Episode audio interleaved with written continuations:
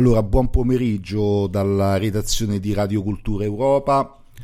Oggi, sabato 4 giugno 2022, eh, dedichiamo questo- questa nostra puntata, questo nostro spazio eh, radiofonico con immensa gioia e con immenso piacere alla figura di Julius Evola. Abbiamo ehm, cercato di ehm, ehm, focalizzare eh, Evola tra politica e metapolitica. Ehm, avremo degli ospiti di eccezione e ehm, abbiamo adesso in linea il segretario della Fondazione Julius Evola, Gianfranco De, De Turis, ehm, nonché consulente editoriale eh, delle edizioni mediterranee, già vice direttore capo del giornale RAI, ehm, poi eh, Gianfranco De Turis è stato anche ideatore, edi- editorialista su RAI Radio 1 della famosissima trasmissione L'Argonauta, ma lo abbiamo in linea. Ciao Gianfranco e grazie della tua disponibilità. Grazie a voi di avermi chiamato per poter dire alcune cose che io ritengo importanti per eh, identificare bene chi era Evola. Esatto, perché nel nostro eh, contatto telefonico di stamane, no, insomma, ci siamo trovati d'accordo su una considerazione importante, cioè eh, Evola, il pensiero di Evola ehm, spesso viene un pochino eh, distorto o anche malinterpretato non tanto per la malafede politica, ma eh, proprio soprattutto perché eh, Evola eh, è comunque un pensatore abbastanza complesso, no? perché tratta molti temi, molte tematiche e quindi ehm, molti pretendono di conoscere Evola, ma in realtà secondo me eh, non lo hanno mai neanche letto, questo accade. Quindi, eh, eh, il, problema, il problema è bisogna aver conosciuto di persona Evola, ma mm. poiché Evola è morto 50 anni fa, chi l'ha conosciuto di persona e capiva e ha capito che tipo fosse, che personalità, che personaggio fosse, sono rimasti in ben pochi. Molto mm-hmm. semplice. Esatto. Gli altri si costruiscono un'immagine ideale, idealizzata, mitologizzata di lui, che mm-hmm. è anche una cosa giusta, essendo quello che era. Esatto. Però purtroppo. Ci sei, Gianfranco? Non ti sentiamo più. Allora, ci sei Gianfranco?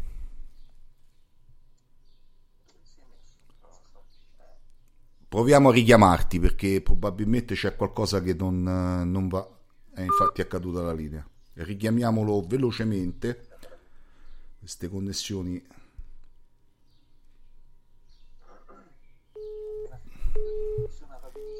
Ecco, lui magari richiama me un attimo di pazienza perché queste sono cose che accadono, ma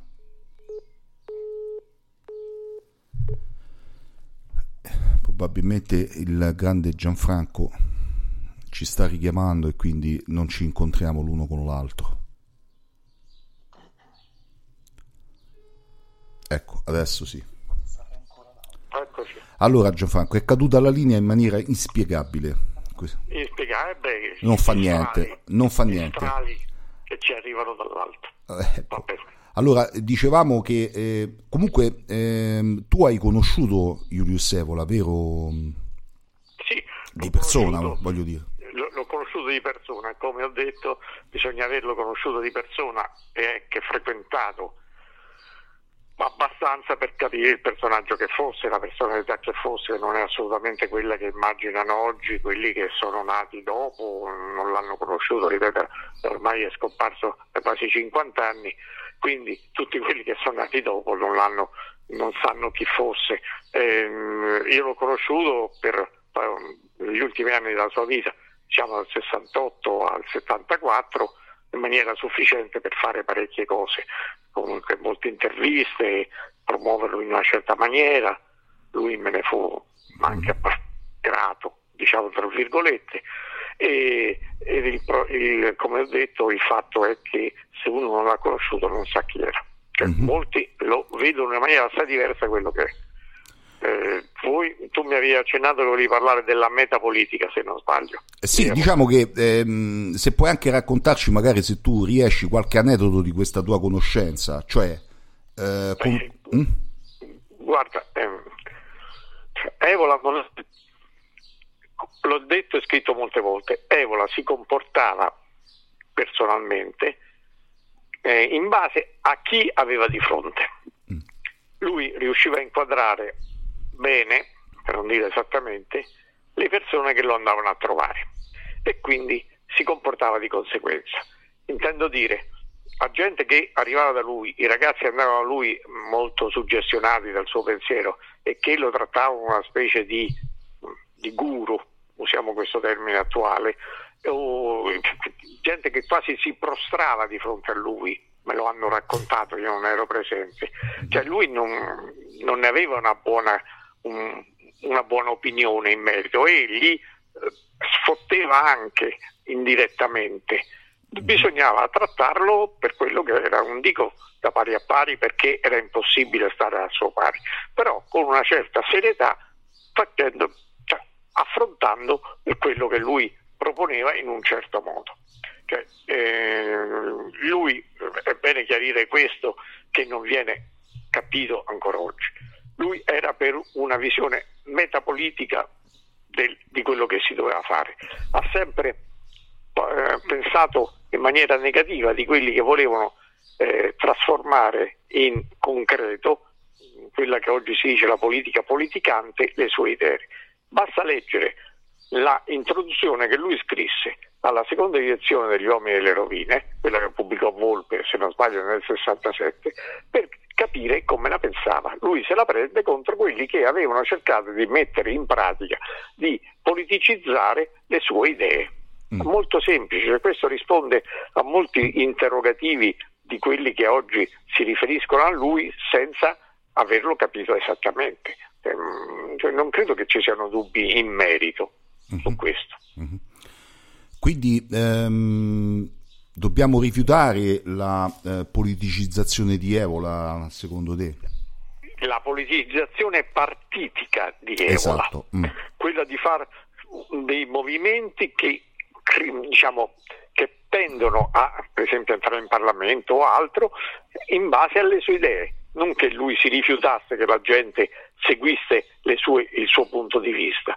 Quando lui scrive che, e mi sembra di averlo ripetuto anche io, che durante la contestazione, stiamo appunto parlando del 68-70, c'erano dei ragazzi che andavano da lui per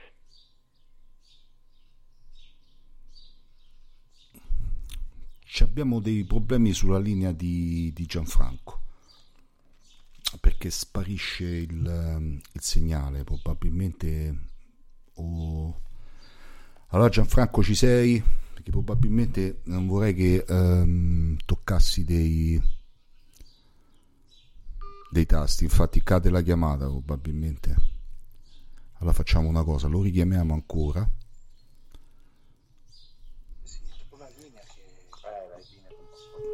Rieccoci eccomi Ecco. Dimmi fin dove hai sentito.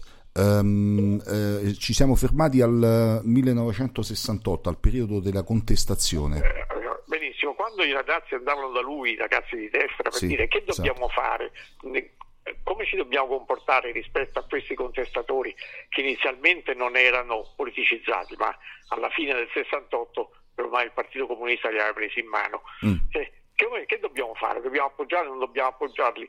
la famosa teoria della spallata, cioè diamo una spallata al sistema. E lui diceva, bene, diamo una spallata al sistema, ma dopo che succede? Mm-hmm. Cioè chi prevale alla fine di questa spallata?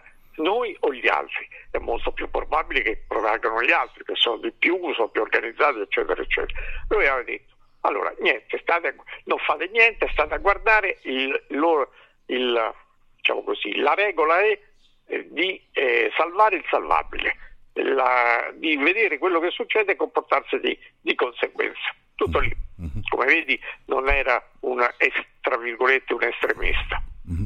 Quindi un po' un rinchiudersi in una torre, Gianfranco, sì, è corretta no, questa espressione?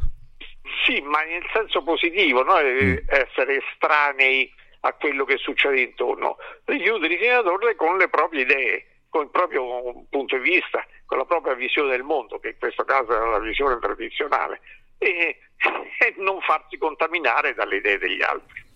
Esatto.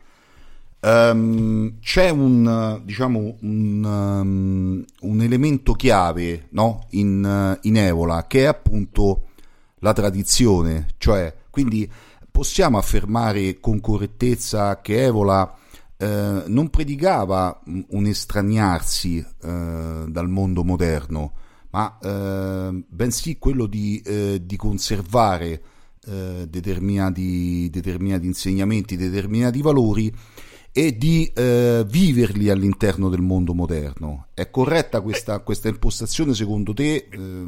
Io, io, direi di sì, perché è esattamente quello che lui dice in Cavalcare la Tigre. Esatto. Lui scrisse, eh, la gente in genere, i ragazzi, quelli che lo leggono, non si dimenticano la progressione dei suoi libri Nell'immediato esatto. dopoguerra, quando lui rientrò in Italia e stava in ospedale, scrisse tre, in realtà tre libri, quasi contemporaneamente, tutti pensati per il dopo, per quelli che erano usciti dalla guerra, la pensavano in una certa maniera e volevano affrontare il nuovo mondo.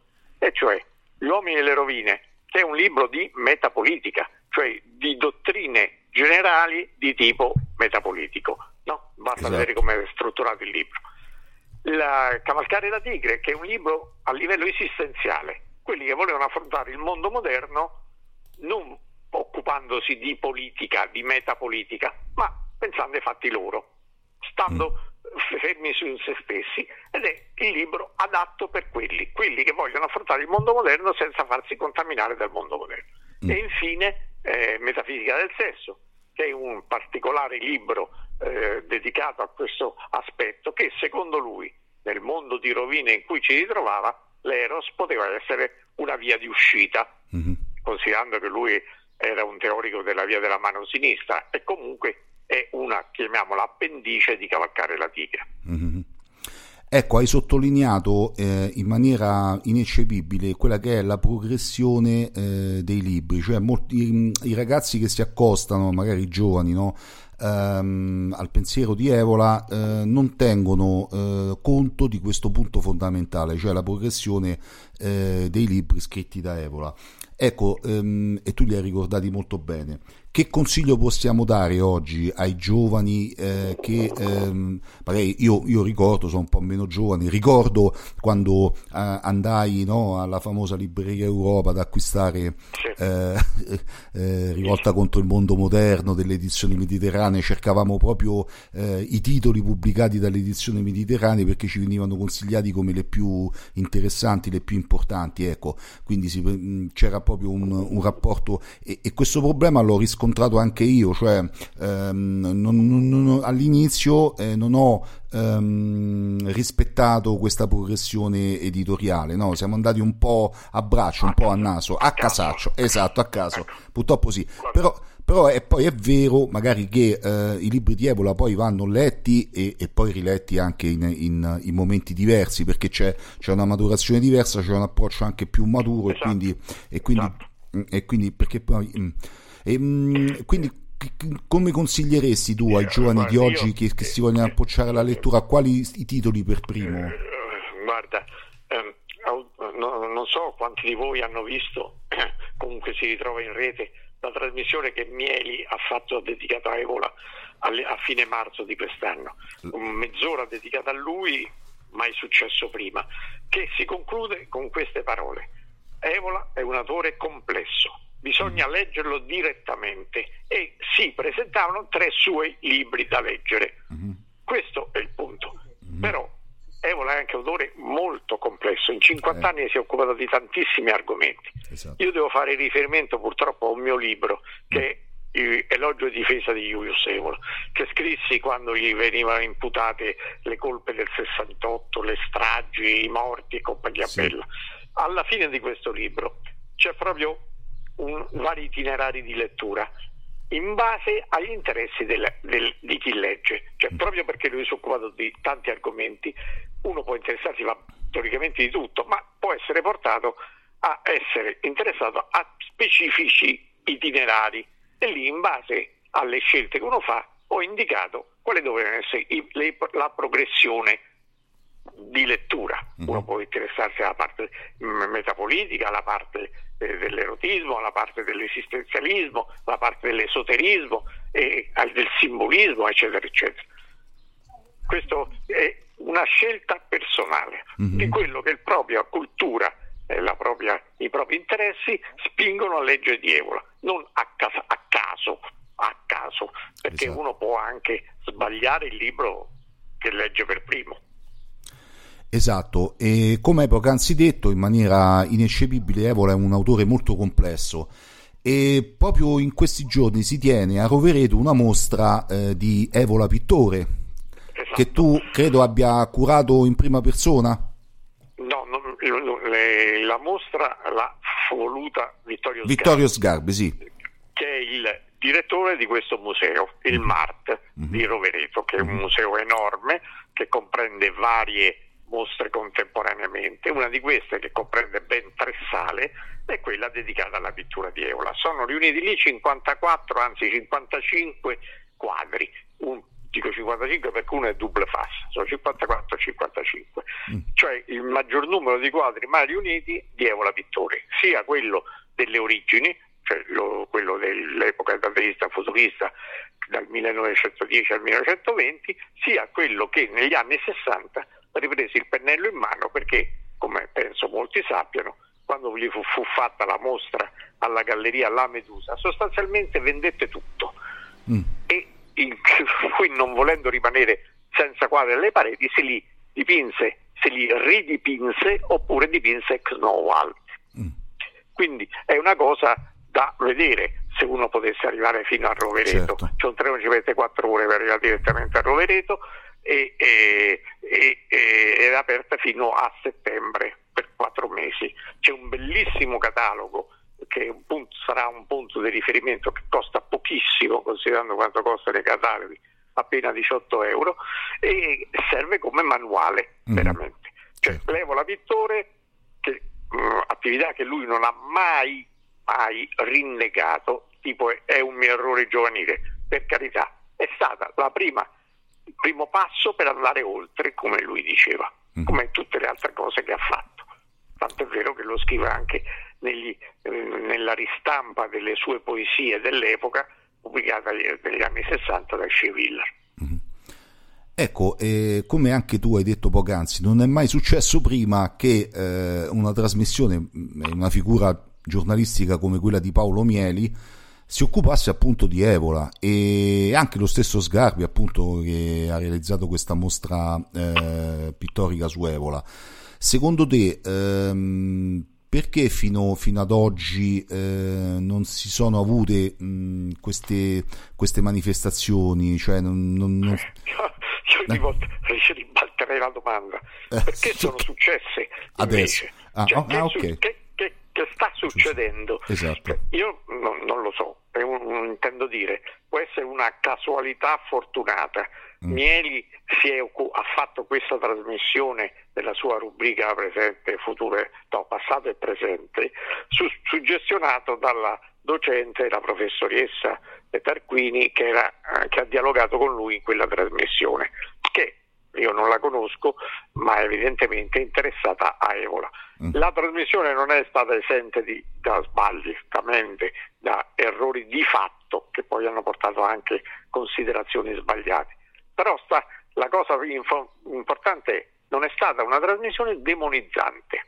Esatto. Se fino adesso qualcuno avesse parlato di Evola, l'avrebbero crocifisso quelle, nelle sue presunte colpe, no? mm-hmm. che le conosciamo tutti benissimo. Il no, pur in maniera critica, si è parlato in maniera pacata, normale, come se si esaminasse un qualsiasi teorico o critico mh, mm, dal punto di vista culturale e politico. Già questo è un enorme passo avanti che esatto. non si era mai verificato prima. Poi è avvenuto questo che tu hai citato, cioè la mostra di questo è successo a fine di marzo. Poi a metà maggio c'è stata l'inaugurazione di questa mostra di Evola, pittore. Ora, fino adesso a me non risulta che nessun, da nessuna parte, Infatti. non so in rete, ma comunque sui giornali, qualcuno abbia preso di petto Mieli o Sgarbi dicendo ah, voi avete eh, avallato il razzista Evola, tanto per dire un luogo comune, no? Mm-hmm. No, esatto. nessuno ha osato farlo. E io mi chiedo, ma questo è stato fatto per non dare risalto a Evola e per non criticare due personaggi non criticabili, cioè Scarbi e Mieli? Cioè, mi pongo questo problema. L'importante è comunque che tutto ciò sia successo e poi in futuro possa provocare degli altri episodi positivi. Esatto. Allora, io eh, vado a concludere questo, eh, questo, nostro intervento con te, eh, Gianfranco, non solo nel ringraziarti perché veramente ci hai, ehm, ci hai dato delle indicazioni veramente importantissime e quindi vado a ricordare per chi volesse ehm, approcciarsi al pensiero di Evola di partire dalla lettura del libro di Gianfranco De Turis, Elogio e difesa di Julius Evola. In questo modo... Sì, beh, in questo... dire una cosa, dimmi, dimmi. Il libro è ormai un libro di... del 98, quindi è parecchio vecchio, mm, quindi non, non è un libro aggiornato, però è importante per alcune cose che, che allora dissi. Mm. Non so nemmeno se sia disponibile per Ancora, ecco, infatti è questo che ti volevo chiedere tieni conto di questo, tenete conto di questo, che ormai tutti i libri di Evola sono editi in, in forma critica, ne sono usciti 23 per le Mediterranee, da allora fino adesso. Mm-hmm. L'ultimo uscirà, penso, fra un paio d'anni ed è la trascrizione di alcune sue cose mai fino adesso pubblicate. Mm-hmm. Non, eh, non, dico di più per, no, così, per una questione scaramantica. Mm-hmm. La questione è anche un'altra.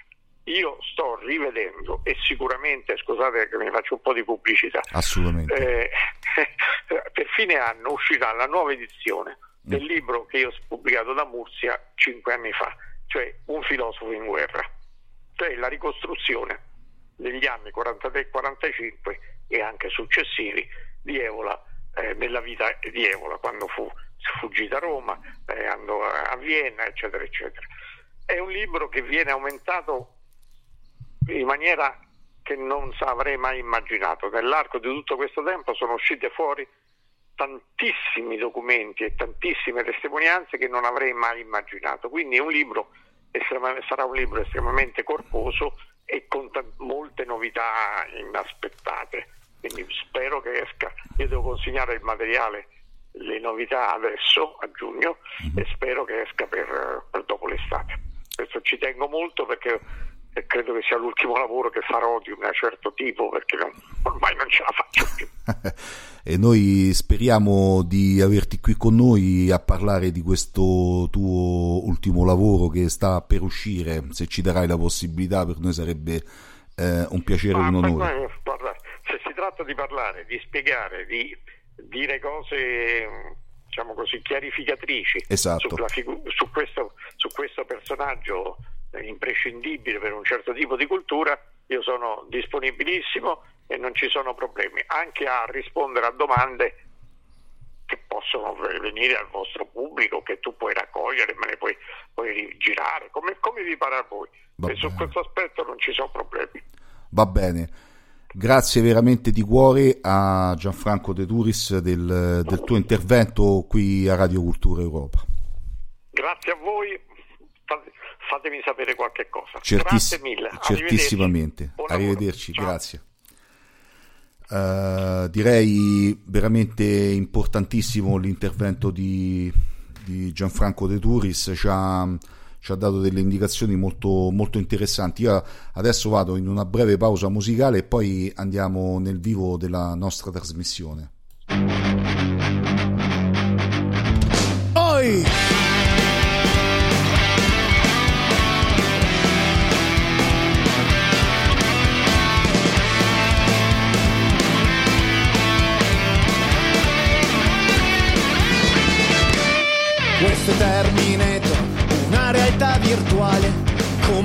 Comandati dall'intelligenza artificiale.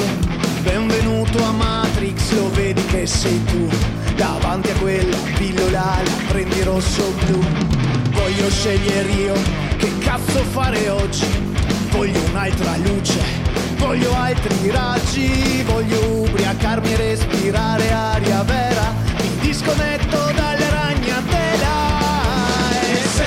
la fiamma che scorre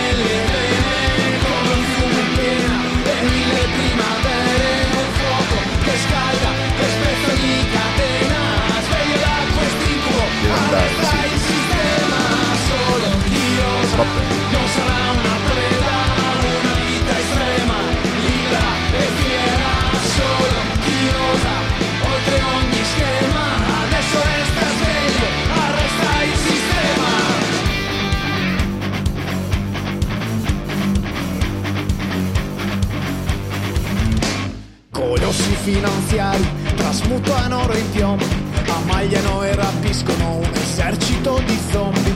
Virus nelle menti che cancellano la memoria, decreti che modificano e rubano la tua storia. Tutti manovrati, attori ed influencer che inculcano ideologie LGBT, gender, mamma, papà, banditi. E mentre il mondo vela, mi disconnetto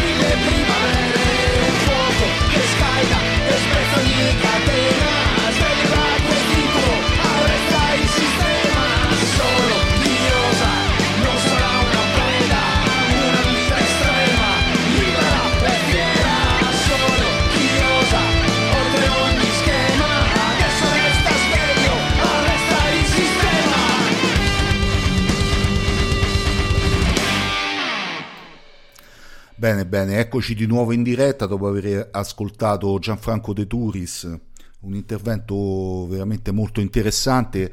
Adesso andrei un attimo a definire un pochino ehm, quella che mh, mm, è un pochino la struttura della trasmissione.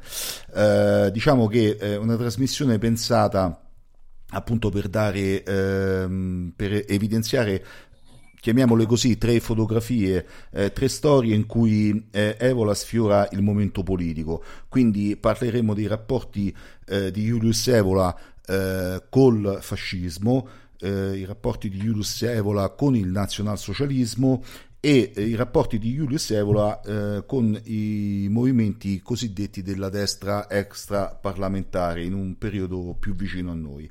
Quindi adesso io do eh, subito la parola ad Emanuele La Rosa.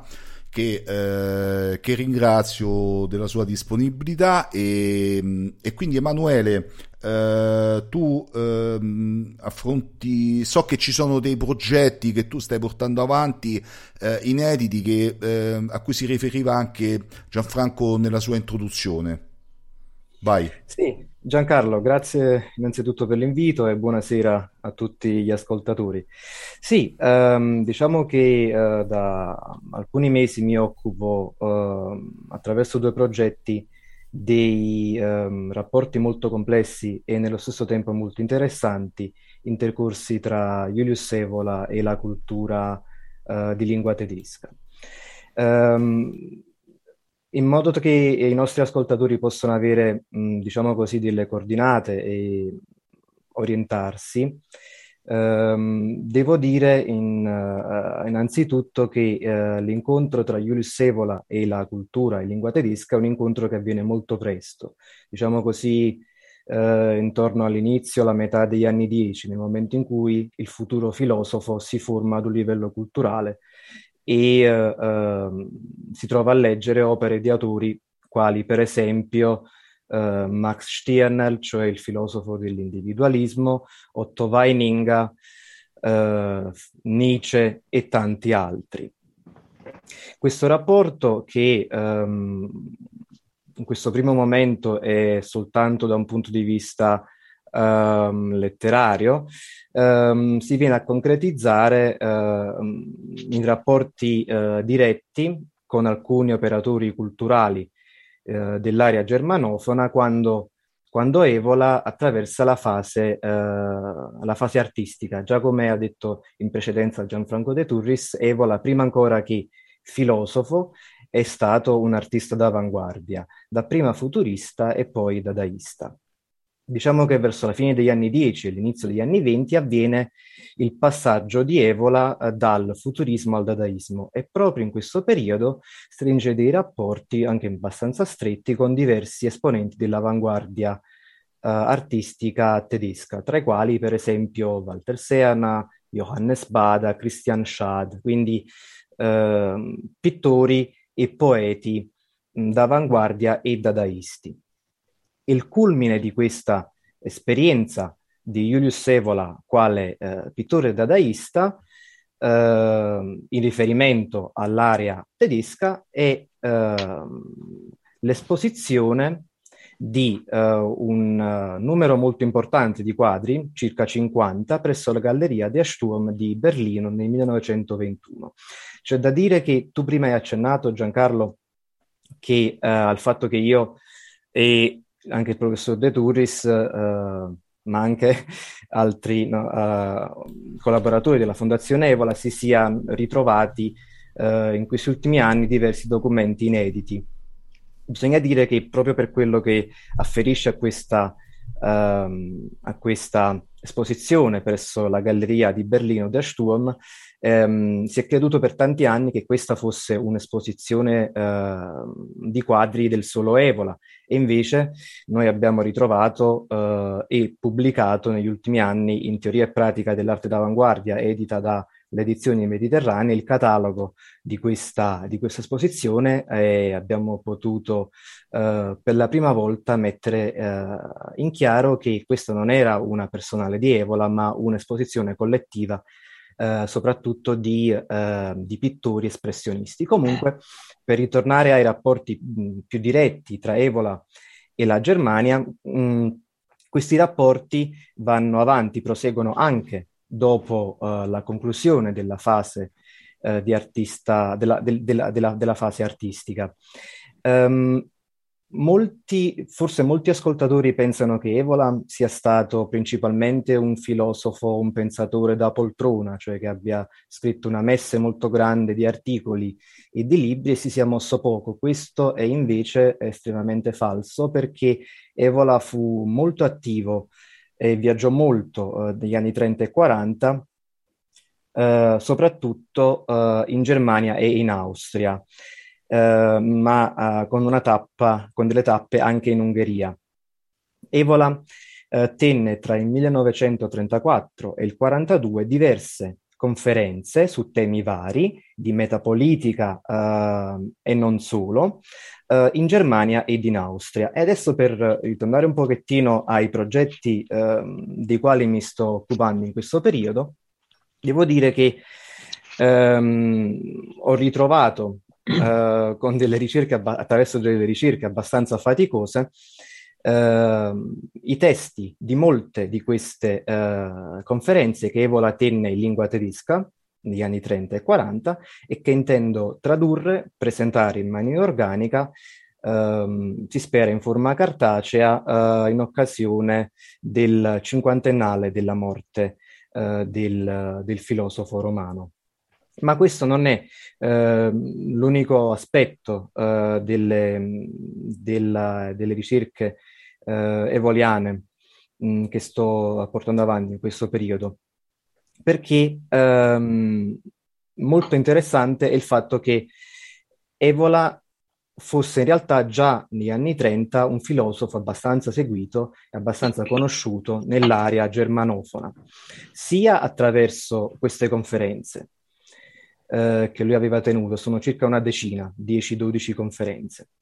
Ma ehm, a partire dal 1933 eh, le opere di Evola venivano, vennero tradotte anche in lingua tedesca. Nel 1933 fu infatti tradotto Imperialismo pagano in, uh, in lingua tedesca. Imperialismo pagano era uscito in Italia nel 1928. Ora, il fatto che Evola fosse abbastanza presente nel dibattito oh, culturale, nella scena culturale italo-tedesca, già dagli anni 30, eh, mise, diciamo così, un po' in allarme alcune, eh, alcune sfere della Germania nazionalsocialista. E quindi Evola eh, venne a partire dal 37-38 osservato in maniera speciale, spiato, eh, dai servizi segreti della Germania nazionalsocialista dal Terzo Reich, in particolar modo dai servizi segreti eh, afferenti all'ANANERBE, alle SS, ma anche all'Ufficio degli Affari Esteri e all'Ufficio eh, Centrale per la Sicurezza del Reich. Um, io ho um, intenzione di ripresentare attraverso la Fondazione Evola una parte dei documenti di questi archivi segreti che sono stati già presentati a partire dagli anni Ottanta, ma aggiungere a questi i, uh, i trovamenti uh, che sono riuscito a, a fare nei, nel corso di questi ultimi mesi. Mm. Quindi ho intenzione di... Prego Giancarlo. No, dicevo, ehm, volevo chiederti se in, intanto ti ringraziamo di questa tua anticipazione che ci stai dando qui a Radio Cultura Europa, eh, in anteprima proprio, e se in questa tua ricostruzione, no, in, tuo, eh, in, questa tua ricerca storica, eh, volevo chiederti se ehm, rispetto a questo che stiamo dicendo c'è qualcosa che ha destato magari il tuo interesse in maniera particolare, eh, di cui ti sei un po' anche tra virgolette stupito, se ci puoi dare qualche anticipazione oppure no. Sì, diciamo che tra la documentazione che sono riuscito a ritrovare, il pezzo forte è un dossier, un dossier mm. di uh, diverse pagine composto da uh, telegrammi e uh, um, resoconti uh, segreti che afferisce al viaggio la prima parte del viaggio che Evola fece in Germania all'indomani del 25 luglio del 1943, cioè quando Mussolini venne in pratica deposto dal re Vittorio Emanuele.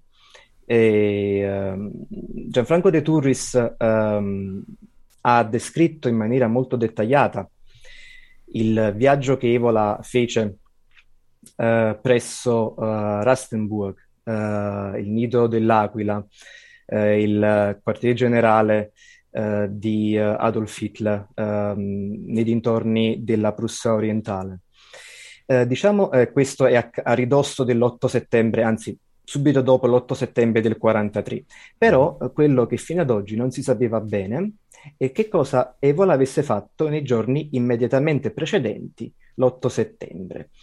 E eh, io sono riuscito a ritrovare eh, i, eh, proprio in questo dossier le tappe, cosa Evola abbia fatto dalla fine, diciamo dal, 25, dal, dal, 20, dal 21 agosto del 43 fino all'8 settembre. Eh, è un resoconto molto, molto avventuroso e molto interessante. Evola eh, con un gruppo di tre, eh, diciamo così, amici di tre eh, compagni, ma meglio forse dire camerati, esatto. ehm, passando, passando, per Bolzano e Innsbruck, eh, si reca a Berlino.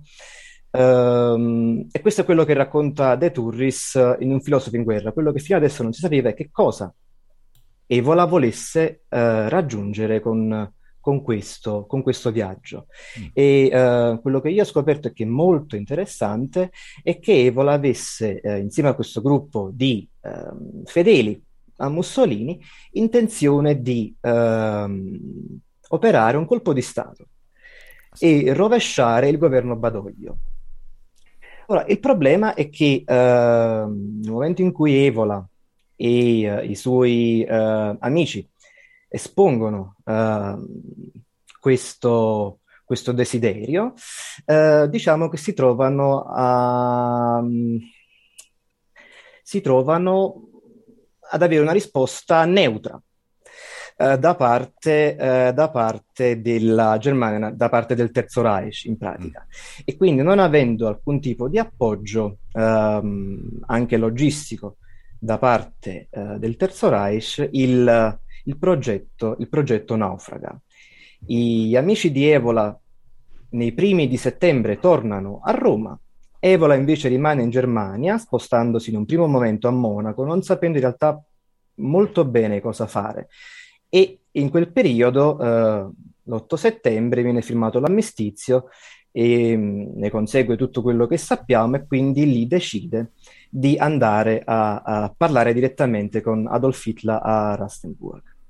Questo è uno dei pezzi forti eh, le, eh, che, che, sono emersi tra le carte segrete degli archivi della Germania nazionalsocialista ed è uno dei, pro, è uno dei due progetti che sto uh, con la Fondazione Julius Evola portando avanti. Mm-hmm. Questa quindi è storia, diciamo, che stiamo, stiamo scoprendo, no? grazie al tuo sì. importantissimo lavoro.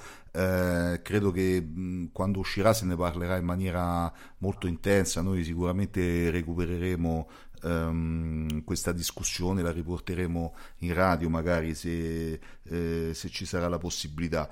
Quindi, eh, qui, quindi qui stiamo appunto, mh, appunto, parlando dei rapporti che Evola ha avuto col nazionalsocialismo, no? quindi sì. ci, hai dato questa chicca, eccetera. E secondo te perché ehm, Evola è entrato, diciamo, ehm, ehm, in questa sorta di, di, di decisione di cercare di, di, realizzare questo colpo di Stato e perché secondo te so, c'è stata questa risposta neutra? Eh, nel senso, so, sono situazioni che avrebbero forse potuto cambiare l'andamento delle cose.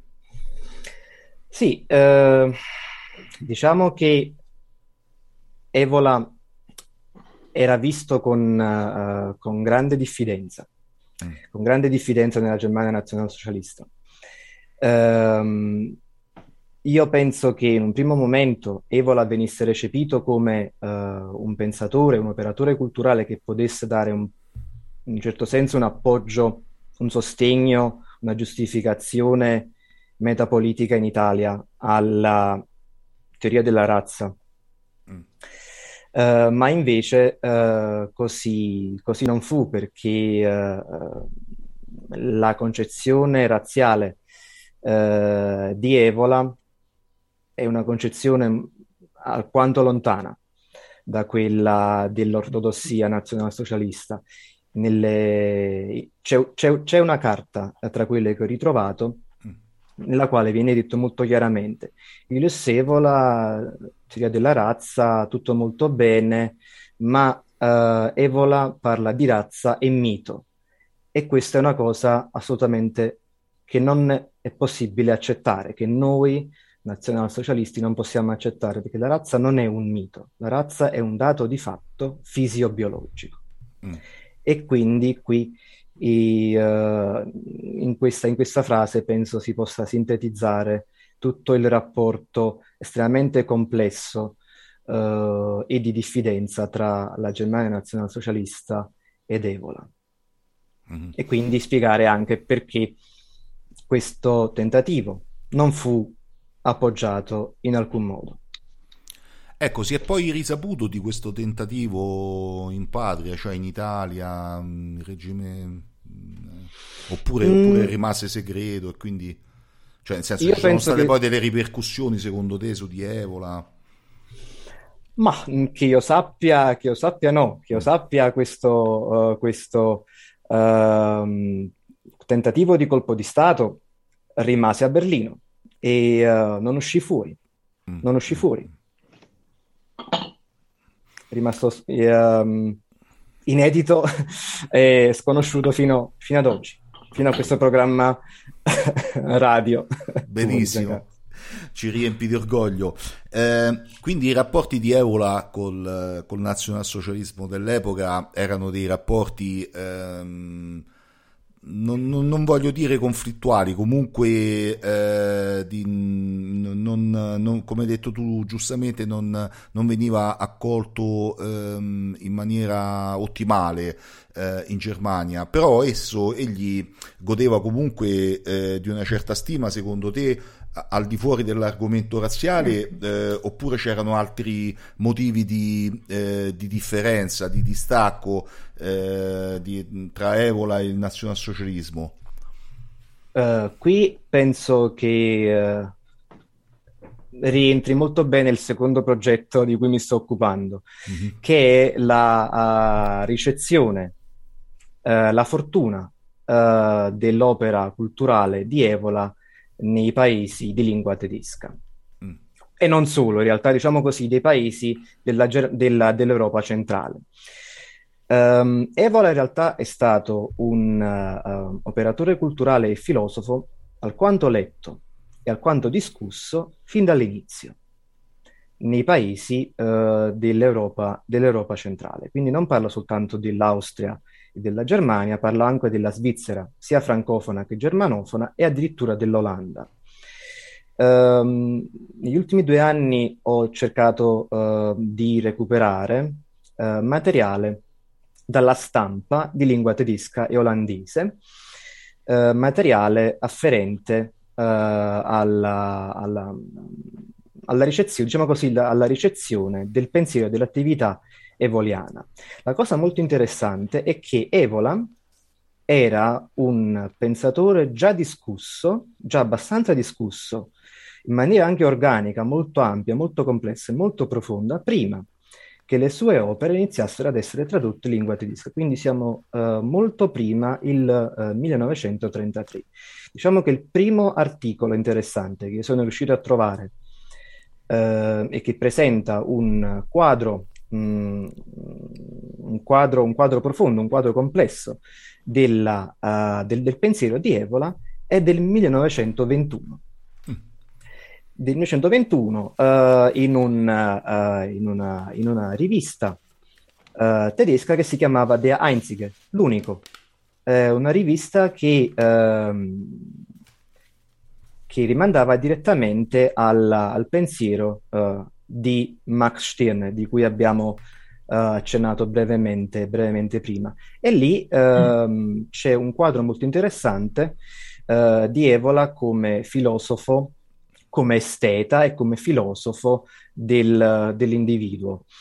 Um, tu non ci crederai, ma ho trovato uh, materiale in lingua olandese, paginoni interi, paginoni interi già nel 28, riguardanti imperialismo pagano, riguardanti i rapporti tra Stato e Chiesa, cose che um, la storiografia um, fino ad oggi non ha mai davvero preso in considerazione.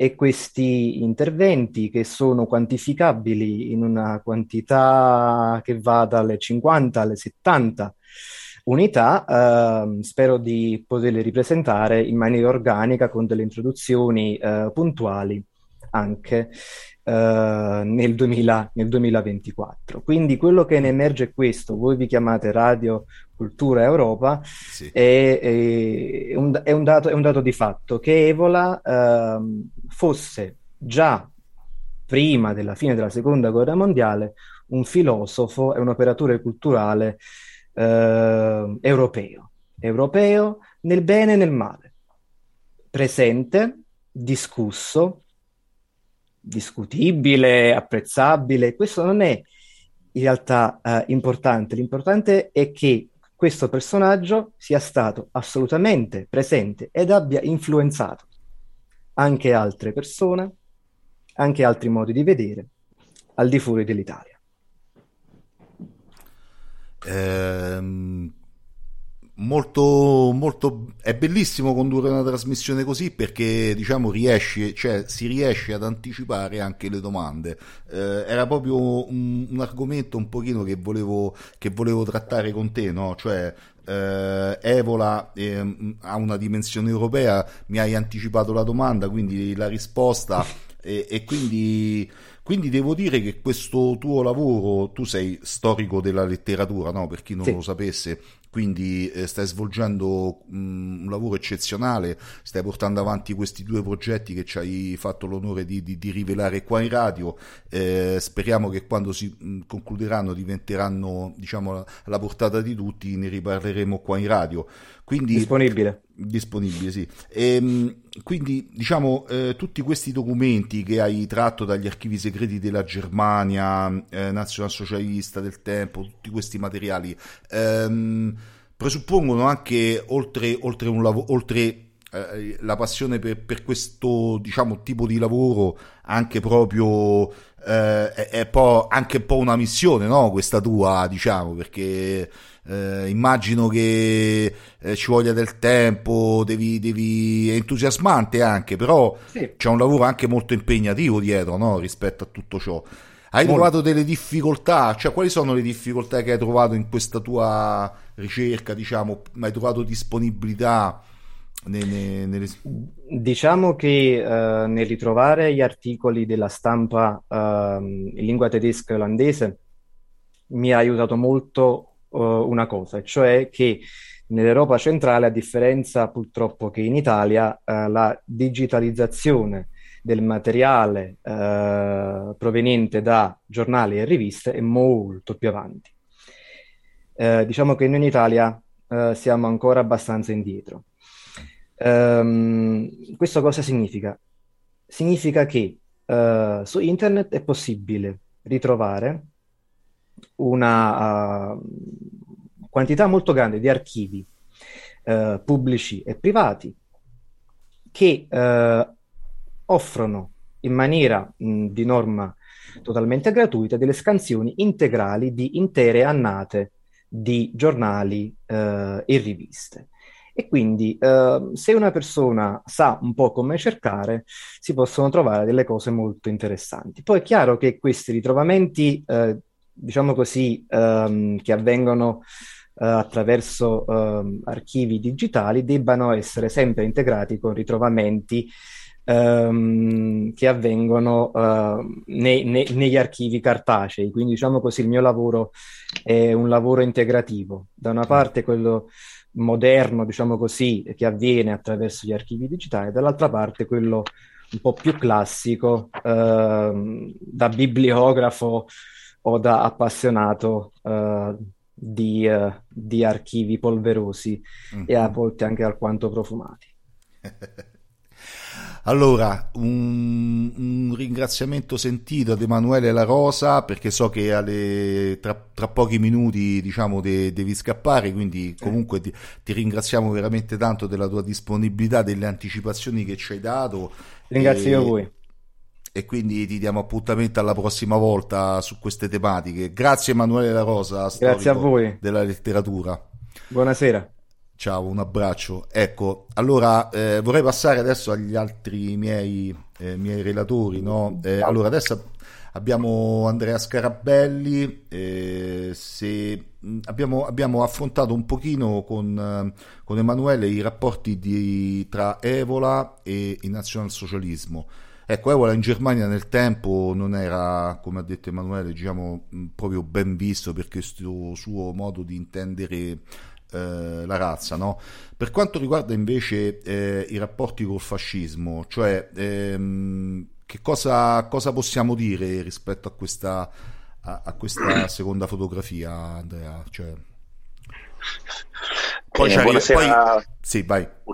No, no, no, Giancarlo, finisci. No, finisci. dico, poi, poi eh, ecco, è uscito fuori questo fatto che magari cercava eh, appunto un, di organizzare addirittura anche un colpo di Stato no? in Germania, poi non viene non viene ripreso.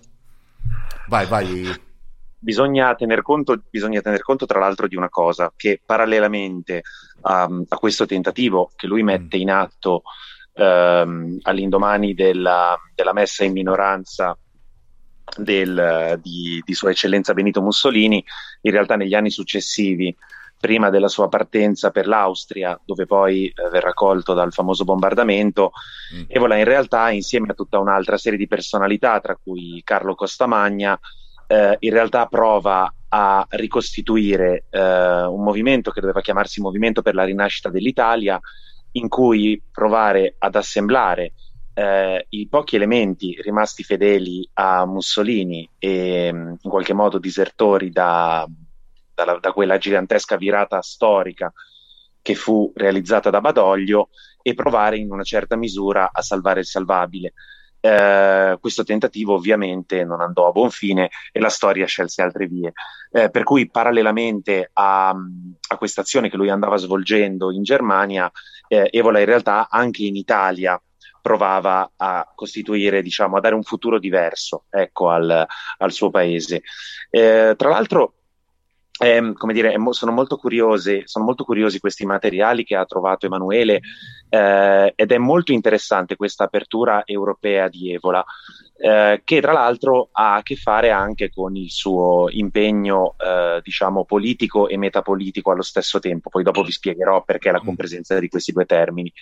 Eh, se noi, se, noi, consideriamo eh, le prime riviste che ipotizza, le, le riviste che ha fondato Evola, e le riviste eh, che, ha, che, ha, progettato ma non ha realizzato, noi vediamo sempre un respiro europeo di queste riviste.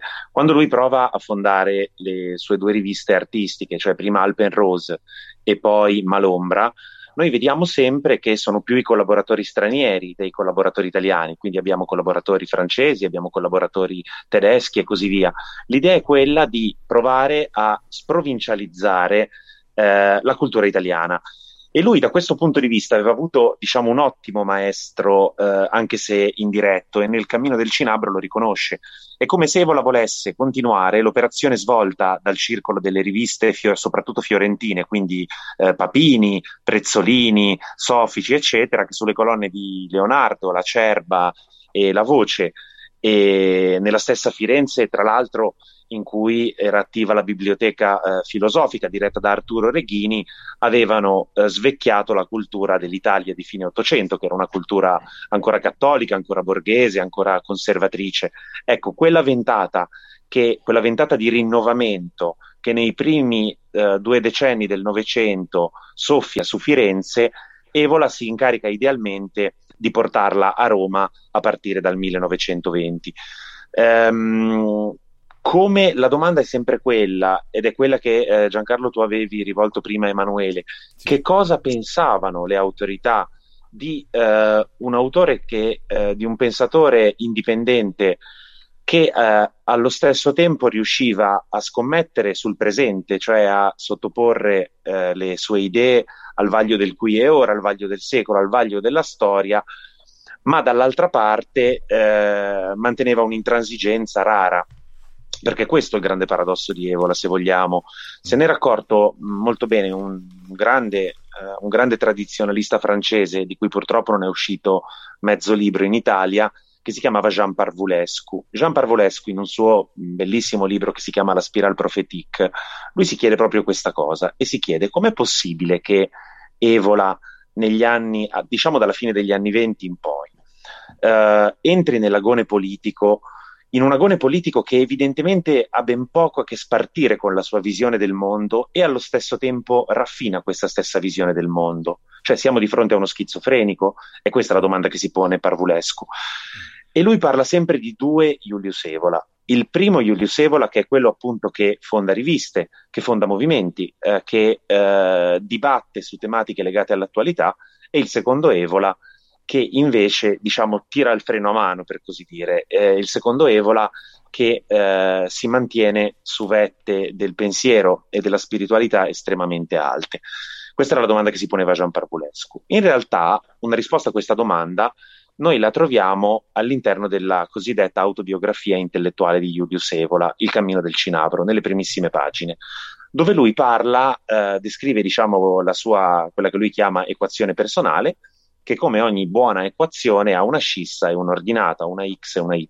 Ora la scissa nel suo caso è, la, eh, è una, un'apertura, come dicevo la stesso, alla trascendenza, cioè all'alto. Ma c'è una seconda, eh, ma c'è una seconda coordinata, che è quella che lui chiama una disposizione sacrificale o da kshatriya. Ora, lo kshatriya, come noi sappiamo, è il guerriero indù, è il membro della, della, della seconda casta.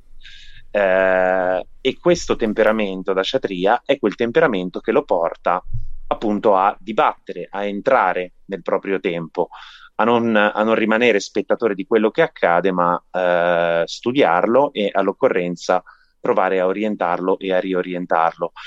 Uh, Evora non, non, sceglie mai parole a caso e proprio nel cammino del cinabro lui a un certo punto parla di questa seconda disposizione, appunto sacrificare da Kshatriya, come una seconda nascita e conclude dicendo eh, oscuro, lui parla di un oscuro ricordo che sarebbe stato suo compito eh, esplorare e rivivificare.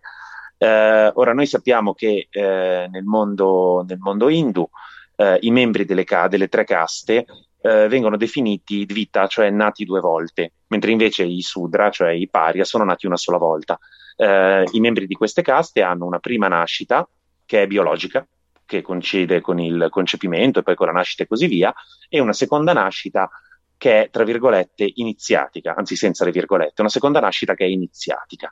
Quindi nascono prima al mondo e poi nascono allo spirito, entrando in base a una una lunga serie di fattori che sarebbe complicato esporre qui e rinascono spiritualmente entrando nella loro casta. Non è un caso che Evola parli di una disposizione da Kshatriya parlando di una seconda nascita e dicendo come appunto lo scopo della sua vita sia stato in qualche modo quella di unire queste due cose. Mm.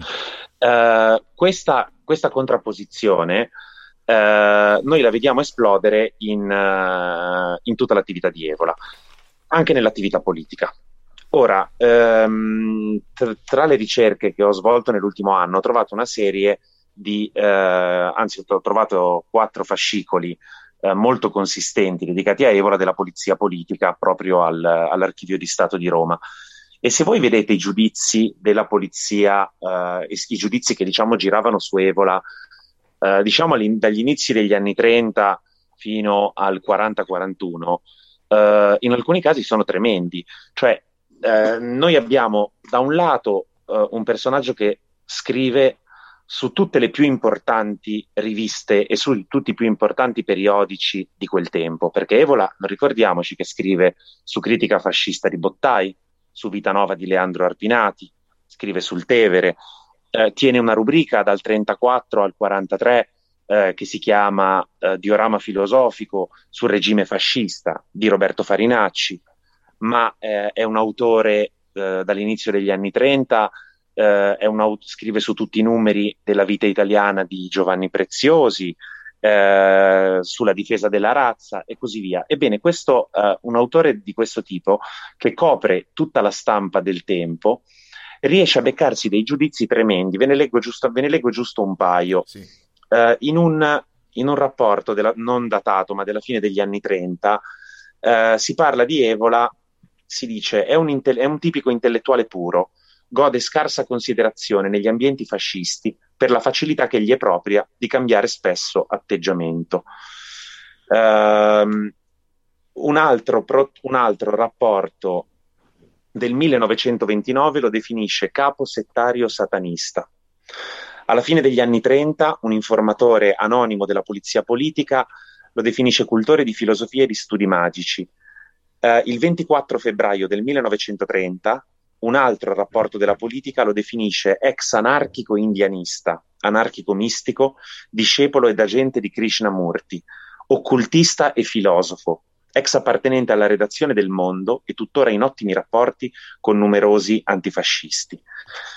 Um, mentre invece il 7 aprile del 1930, un altro appunto sempre della polizia politica, uh, descrive la fortuna di Evola uh, in Francia le cui opere, eh, prima, ben prima che Evola vada personalmente in Francia, cioè nel 1938 e nel 1939, in compagnia di Alberto Moravia, tra l'altro, ma questo è un discorso che richiederebbe un'altra puntata, eh, questo rapporto del 7 aprile dice Jules alla francese, Jules Evola è noto nei centri occultistici di Parigi per essere affiliato all'Ordo Templi Orientis, setta satanista del quale il gran maestro è Sir Alistair Crowley.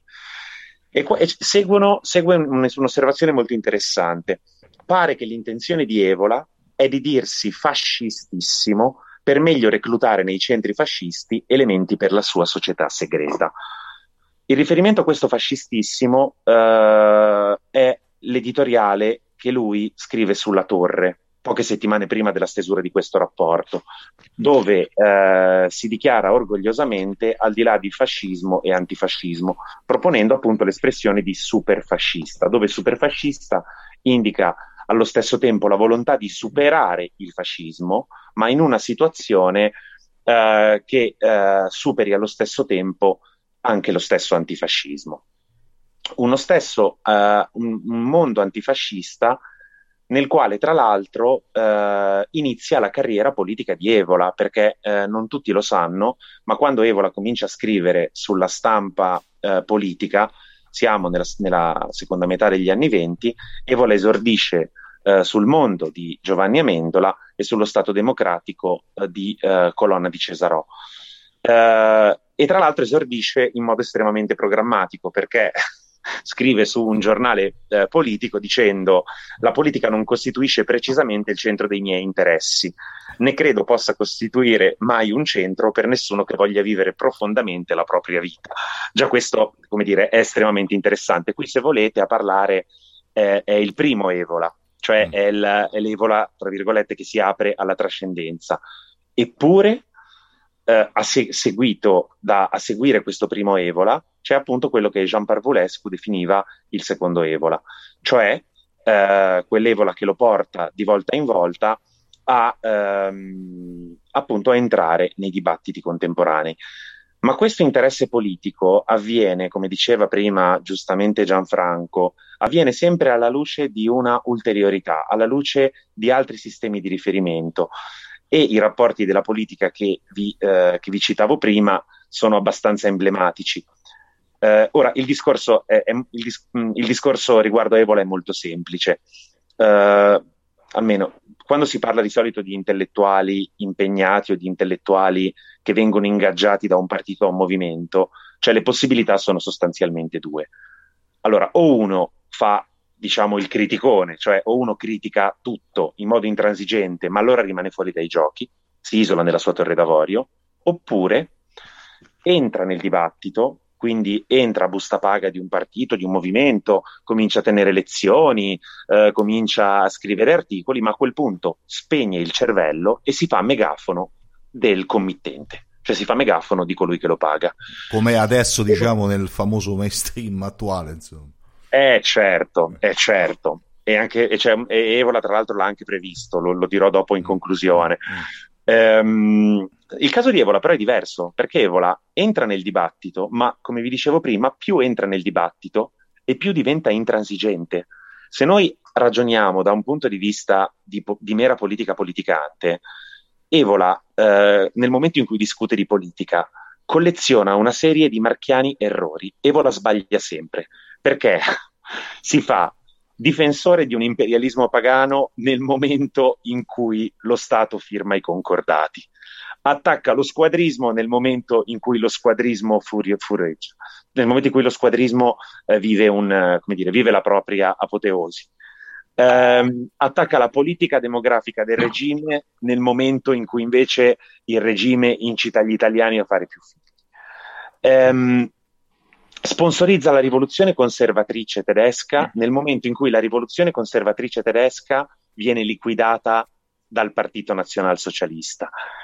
E quindi ehm, ridurre Evola, come spesso si fa a, all'icona di una sezione di partito, eh, è proprio scorretto, cioè, rende un pessimo servizio all'autore, perché se Evola ha provato a entrare in queste discussioni, tal- talvolta anche compromettendosi, perché è chiaro che nel momento in cui eh, si entra in un certo dibattito bisogna anche mutuare il linguaggio di quel dibattito. Il caso della razza da questo punto di vista è emblematico.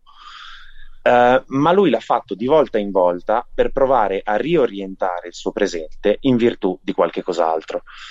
Uh, qui concludo. Uh, prima si parlava, prima Emanuele La Rosa eh, parlava del, del fatto che Evola concepisse la razza come un mito. Uh-huh. Um, la caratteristica di un mito è la seguente, è quella di essere efficace a prescindere dalla propria veridicità. Cioè un mito uh-huh. è un dispositivo narrativo che agisce sul, sul reale e che va valutato in base alla sua azione sulla realtà. In un articolo uscito sulla vita italiana nel 1937, che fu tra l'altro segnalato dalla stessa polizia politica eh, tedesca eh, e che mh, causò come dire, un marasma nella polizia politica italiana, eh, perché in qualche modo scompaginò tutta la visione allora imperante della razza, Evola torna a definire la razza come un mito e dice, state bene attenti, uh, la razza è un mito è un mito oggi efficace. Ovviamente lui sta parlando della razza, ma noi potremmo estendere questo discorso a tutti i miti politici. Ma dice, il compito del buon legislatore è quello di produrre dei miti senza credere a questi stessi miti. Questa frase, a, a parte oltre a essere dire, una, le- una lezione di uh, realismo politico come, come poche altre, in questa frase eh, Evola riprende, non so se volontariamente o no, ma riprende anche i principi della potente magia di Giordano Bruno, mm. il quale all'interno del, all'interno del, del De Vinculis in genere diceva che la capacità del mago è quella di creare eh, degli spettri fantasmatici, degli, dei fantasmi del desiderio, per in qualche modo irretire e orientare il reale le persone, senza però cadere preda di questi stessi, dei fantasmi che ha creato. Um, che Evola avesse provato a declinare questi principi magici all'interno della politica, eh, credo che non sia escluso, anche perché eh, ricordiamoci che Evola in più occasioni, a partire soprattutto da, dagli editoriali di UR e di CRUR, Evola ha sempre parlato dell'opzione magica come un'opzione che, guarda caso, coniuga una via attiva, quindi una via uh, più che occidentale direi europea, perché oggi occidente vuol dire un po' tutto e niente, uh, una via esatto. attiva a una via trascendente. E uh, l'opzione, l'opzione di una politica magica è molto interessante in un momento come questo, in cui l'informazione viene proiettata, viene rimbalzata da, dire, da, un mago della, della politica a un altro. Pochi giorni fa, e qui concludo davvero, è uscito un romanzo molto interessante che parla della morte di Ioan Petroculiano, che tra l'altro aveva letto Evola su indicazione del, del suo maestro Mircea Eliade. Eh, a un certo punto Culiano eh, fa una distinzione tra lo stato machiavellico e lo stato magico, dicendo che lo stato machiavellico è il prototipo di, degli stati totalitari in cui il potere viene esercitato attraverso il sistema della coercizione. E poi passa a delineare invece lo stato che fa capo al Nolano, eh, a Giordano Bruno, trucidato dalla barbarie oscurantista il 17 febbraio di tanti secoli fa. E, e, e Culiano dice eh, il futuro non sarà degli stati machiavellici, cioè degli stati totalitari, ma degli stati magici, perché la magia, scrive eh, il nostro Culianu, è scienza del passato, del presente e del futuro. Io credo che la formula della politica e della metapolitica evoliana possa inquadrarsi all'interno di, all'interno di questo paradigma. Quando abbiamo pensato al titolo di questa trasmissione, insieme con l'ottimo Giancarlo, una delle opzioni eh, era una metapolitica per il ventunesimo secolo. Io esatto. credo che l'avventura intellettuale e appunto metapolitica di Evola sia oggi molto più attuale di tanti altri Soloni che hanno, come dire, fatto il loro tempo e dopo aver furroreggiato nelle piazze negli anni 60 e 70 sono, come dire, finiti nel dimenticatoio, giustamente, con buona pace invece di chi, eh, come dire, di chi ha lo sguardo rivolto al passato e non al futuro.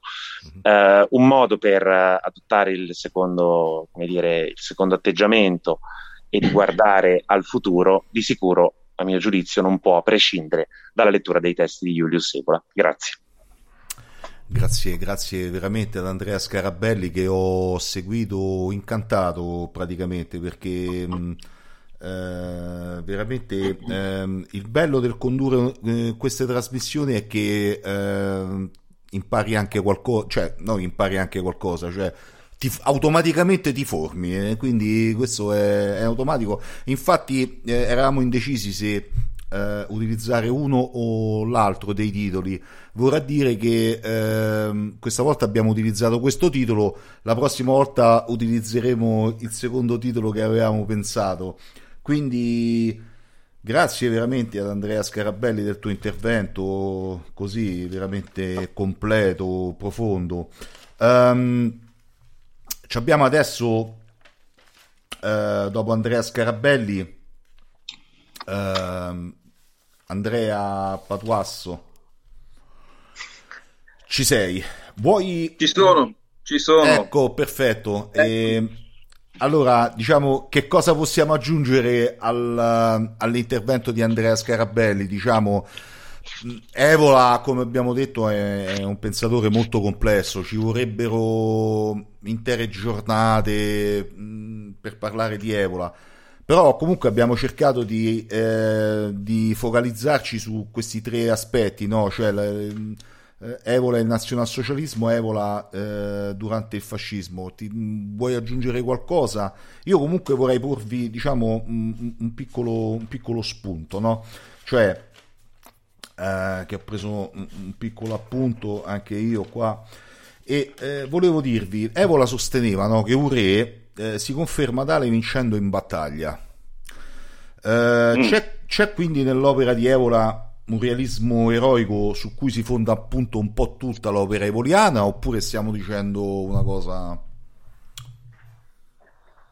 ma allora secondo me di Evola si può dire tutto il contrario di tutto e questa eh, è alla sì, base esatto. di una delle letture più che è il suo aspetto più interessante no? Mm. sapere che ha eh, più facce e si può affrontare in maniera completamente diversa a seconda appunto anche dell'approccio che uno forse richiede. È per questo che lui è stato forse considerato, soprattutto parliamo all'inizio del secondo dopoguerra una, una, sorta di corpo estraneo, era visto però da una parte anche come un avatar, per cui era un redivivo, era, come dire, era quasi una figura che risorgeva, viene tirata fuori dal nulla e consente proprio tutte queste sfaccettature della sua, della sua lettura. Io ultimamente ho lavorato a un libro, eh, sono cinque anni che sto lavorando a questa ricerca, per cui ragiono su Evola letto come antifascista negli anni 30, ma, ma, non, ma è una posizione eh, che lui rivendicava, eh, ma sì perché si considerava antidemocratico per principio e non avrebbe mai accettato la democrazia come una eh, categoria politica per, che, per, la sua visione del mondo. Il criterio è eh, anche quello di essere eh, fascista, ma in quanto super fascista per cui è un'altra visione anche questa che consente di ragionare sulla, sull'interesse di Evola. Era super fascista in quanto il fascismo andava superato e eh, si poteva superare in, con un criterio di elitismo eh, superiore, il suo concetto è nobiltà, nobiltà svegliati, eh, rivendicava un elitismo appunto quasi ascetico, ricorda un po' eh, i cavalieri templari, i teutonici, eh, sono, è tutto quell'ambito di quella visione irrazionale o superrazionale, razionalista, chiamatela come, come, come uno vuole, intrisa di un esoterismo e di una cultura pensiero tradizionale che appunto eh, spinge oltre. La ricerca di Evola è una ricerca di un non neanche di un superuomo, dell'individuo assoluto, ecco, va oltre addirittura Nietzsche, per cui stiamo, stiamo parlando appunto di una sorta vista nell'Italia del, del, dopoguerra come una sorta appunto di che io ho usato questa espressione di corpo estraneo, ma eh, estraneo nel senso che lui eh, si pone anche come eh, un filosofo che non voleva discepoli, eh, i francesi coniano dei termini ben precisi per queste figure di anticonformisti, sono visti appunto come degli eh, intellettuali anarchici di destra, dove è un, cioè, c'è una contraddizione in termini, è paradossale perché eh, come fai a conciliare un principio come quello dell'anarchismo con la destra? Eh, forse la definizione di anarchico per Evola sta bene in quanto libertino, libertario e se lo vogliamo vedere eh, il, accettiamo una definizione di un Evola anarchico come se fosse appunto eh, letto alla giapponese. I giapponesi classificano tutto quanto è quello che non fa parte di un ordine, di un orientamento eh, preciso che sia affine al pensiero dell'imperatore e alle gerarchie militari del, dello, del Nikado, per cui eh, vengono considerati futuristi, dadaisti, surrealisti, qualsiasi elemento eh, appunto di irrazionale o d'avanguardia, tutti e comunisti del resto anar- come anarchici, eh, cioè sovversivi. Ecco, Evola può essere letto come un effettivo sovversivo in, in questo sistema, in un sistema che è quello poi del, che noi stiamo parlando eh, a lui non andava bene essere, essere, futurista, non andava bene essere dadaista, eh, non andava bene eh, essere incluso e categorizzato come antifascista, non gli andava bene essere fascista perché era super, insomma era un andare, un continuo andare oltre, anche la sua pittura, adesso eh, giusto per per precisare alcuni punti, in questo periodo è in corso una mostra uh, straordinaria mm. al MART voluta da Sgarbi a cui ho collaborato, abbiamo rintracciato 55 opere, una più bella dell'altra, che ricostruiscono appunto tutto il suo percorso. E, e, e mm, nello scrivere il testo per il catalogo ho individuato questa, questa idea che l'arte per Evola era un'altra cosa in quanto era un'iperbole e Evola è, è vittima eh, per se stesso e di una costante ricerca del superamento di qualsiasi limite. Non a caso lui è uno scavatore ardito eh, ed è appunto un elemento fuori dagli, fuori dagli, schemi. Per inquadrarlo in una di, dicotomia appunto fascismo, nazismo, eh, in questi approcci eh, come dire, di lettura eh, politiche o metapolitiche è, è, una formula appunto quasi semplicistica, lo dimostra quando io ho scritto Il filosofo in prigione, che è la raccolta appunto dei documenti sul processo Eifar, che lui non è eh, viene considerato, viene praticamente incastrato in questo, in questo processo. Eh, tra l'altro eh, viene portato dai suoi amici che sono Gianfranceschi, Rauti, Erra, eh, a un congresso missino e tutti lo accolgono appunto come un avatar, come un resuscitato e chiedono che, che, che intervenga, ma lui è lì per ascoltare, per capire. Ma quello che vuole capire sono le ragioni per cui si possono salvare dei giovani, secondo il suo pensiero, e orientarli verso una cultura della tradizione, con la T maiuscola, una visione della tradizione legata a un pensiero, a un principio appunto che è quello elitistico. Non a caso i, i, i, ragazzi che sono affascinati dalle teorie di Evola eh, sono Fausto Gianfranceschi, Pino Rauti, Enzo Erra, eh, tutti quei, quel gruppo che fa parte di una corrente che è quella degli spiritualisti interni alla destra e, e i missini quelli alla De Marsanic non tollerano una figura come quella di Evola, lo considerano un nemico. E diciamo che anche il processo IFAR con la scusa che i caratteri con cui erano stati redatti alcuni numeri della rivista Imperium a cui aveva collaborato Evola erano gli stessi che apparivano nei volantini dei terroristi che lanciavano delle bombe a favore della rivendicazione dei territori dell'Italia eh, libera eh, a Trieste, eh, rivendicando una certa italianità, un certo nazionalismo eh, e quanto, fanno dei gran botti ma non fanno delle vittime, ecco, eh, sembra quasi che, come ha detto Sandro Forte, sia un processo alle idee più che un processo alle intenzioni al, o all'accaduto vero. Ecco, queste sono le basi su cui ehm, anche Evola viene, viene preso, imprigionato, incarcerato, lui tra l'altro se ne sta a Regina Celi in infermeria e, e, quando sbuca in tribunale che viene portato di peso con, grazie a dei detenuti che si offrono volontari perché non esiste neanche una carrozzina Regina Celi ma viene messo su, una, su un telo, trasportato di peso su un telo, quando lui entra in aula poi si ricompone e appoggiato alla, alla sedia, sulla sedia li, li, guarda tutti con quest'aria come per dire ma cosa avete combinato? Ecco, come dire, la sua lettura, eh, la lettura dei suoi testi ci chiarisce molto questo aspetto infatti non a caso quando è lui che eh, viene a, a fare la sua autodifesa perché eh, viene difeso da Carnelutti, grandissimo avvocato, no? eh, però lui non si, non si fida e, e, si fida di se stesso. A un certo punto cita Aristotele, Platone, Dante, Metternich, Bismarck, Demeter, Donoso Cortés. A un certo punto la contessa Maria Baccelli, che era lì a, a, ad assistere al processo, nota che uno dei, dei carabinieri sta prendendo appunti e sorride perché praticamente il carabiniere credeva che appunto Aristotele, Metternich, Bismarck fossero nomi di noti fascisti ecco. da, da, andare ad arrestare. Ecco,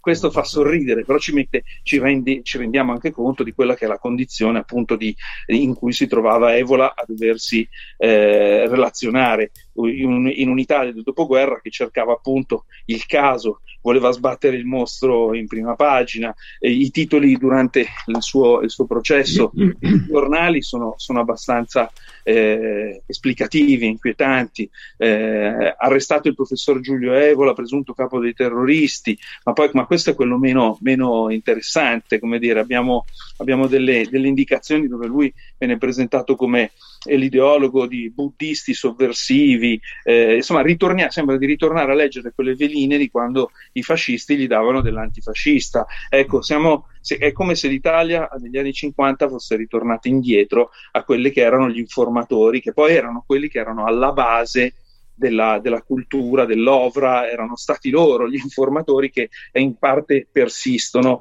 e continuano a, a tramare eh, una certa linea di, di, visione e di lettura del fenomeno Evola. Ecco, questo è anche da, dice anche da dire una cosa, che all'interno dell'MSI, come vi dicevo, eh, nel, sia nel nascente ma anche in seguito, la corrente degli spiritualisti era essenzialmente odiata e nessuno eh, dei, dei missini considerava come invece è stato fatto poi in seguito un elemento, eh, il Marcuse della destra e il nostro Evola. Ecco, eh, questo viene anche detto eh, da, da, Fini, da Gianfranco Fini, che però eh, tenete presente che lui eh, succede eh, nella segreteria del movimento sociale scalzando Pino Rauti, nel, anni 90, all'inizio degli anni 90. Ecco, eh, molta, molte persone in, nel, tra l'89 e il 90 addirittura si iscrivono all'MSI proprio perché era tornato Pino Rauti e, e il segretario di Ordine Nuovo. Eh, era, era, una figura, come dire,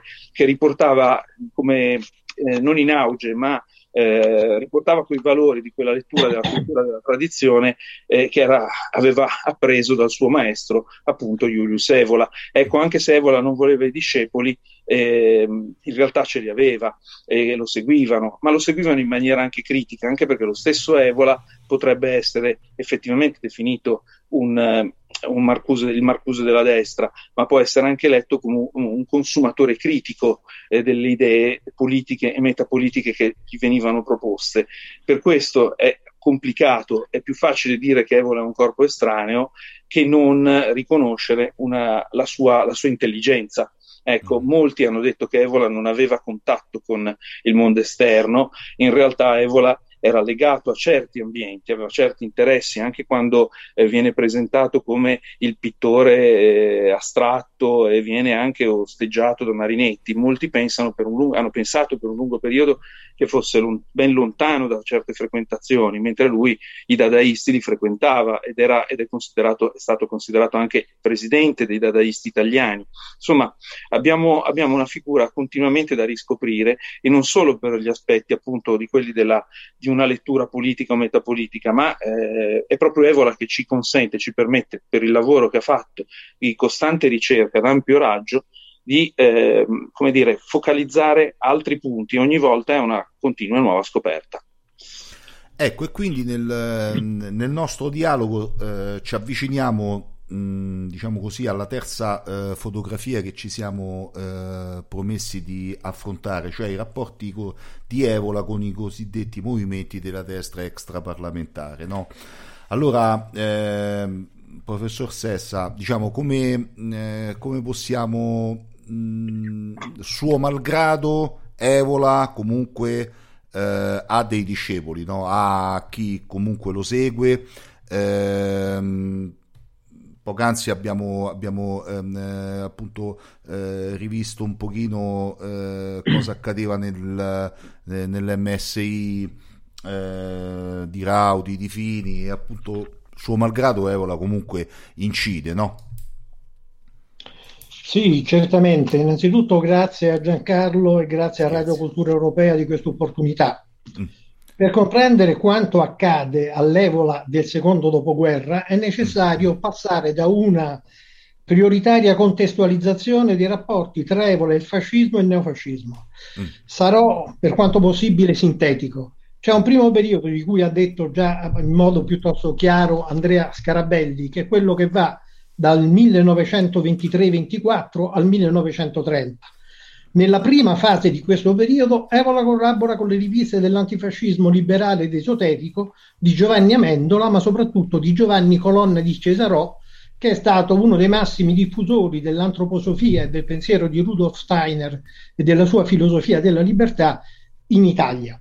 Su questo, um, sul suo giornale, sul giornale di Giovanni Colonna di Cesarò, peraltro fondatore del Partito Democratico Sociale, che al febbraio del 1922 contava in Parlamento ben 41 seggi, 41 eh, deputati. Uh, Evola scrive due articoli, uno a cui ha fatto riferimento Scarabelli di vera e propria demolizione della de- democrazia, nella quale Evola dice essere antidemocratici come io lo sono ed essere fascisti non è la stessa cosa. Questo è tutto, dice Evola.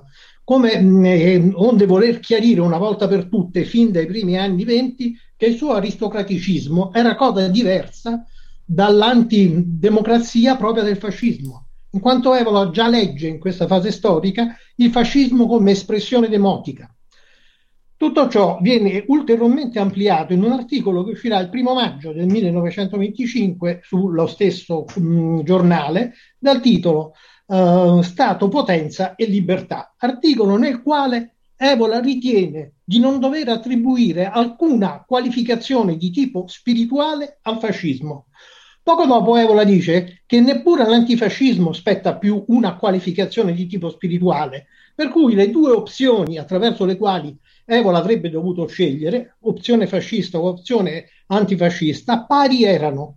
Mostravano entrambi un'evidente insufficienza rispetto a cosa? Rispetto alla proposta culturale di Evola che andava in quegli anni facendosi di tipo tradizionale, a seguito dell'incontro maturato sul finire degli anni venti con il tradizionalismo integrale di Guénon.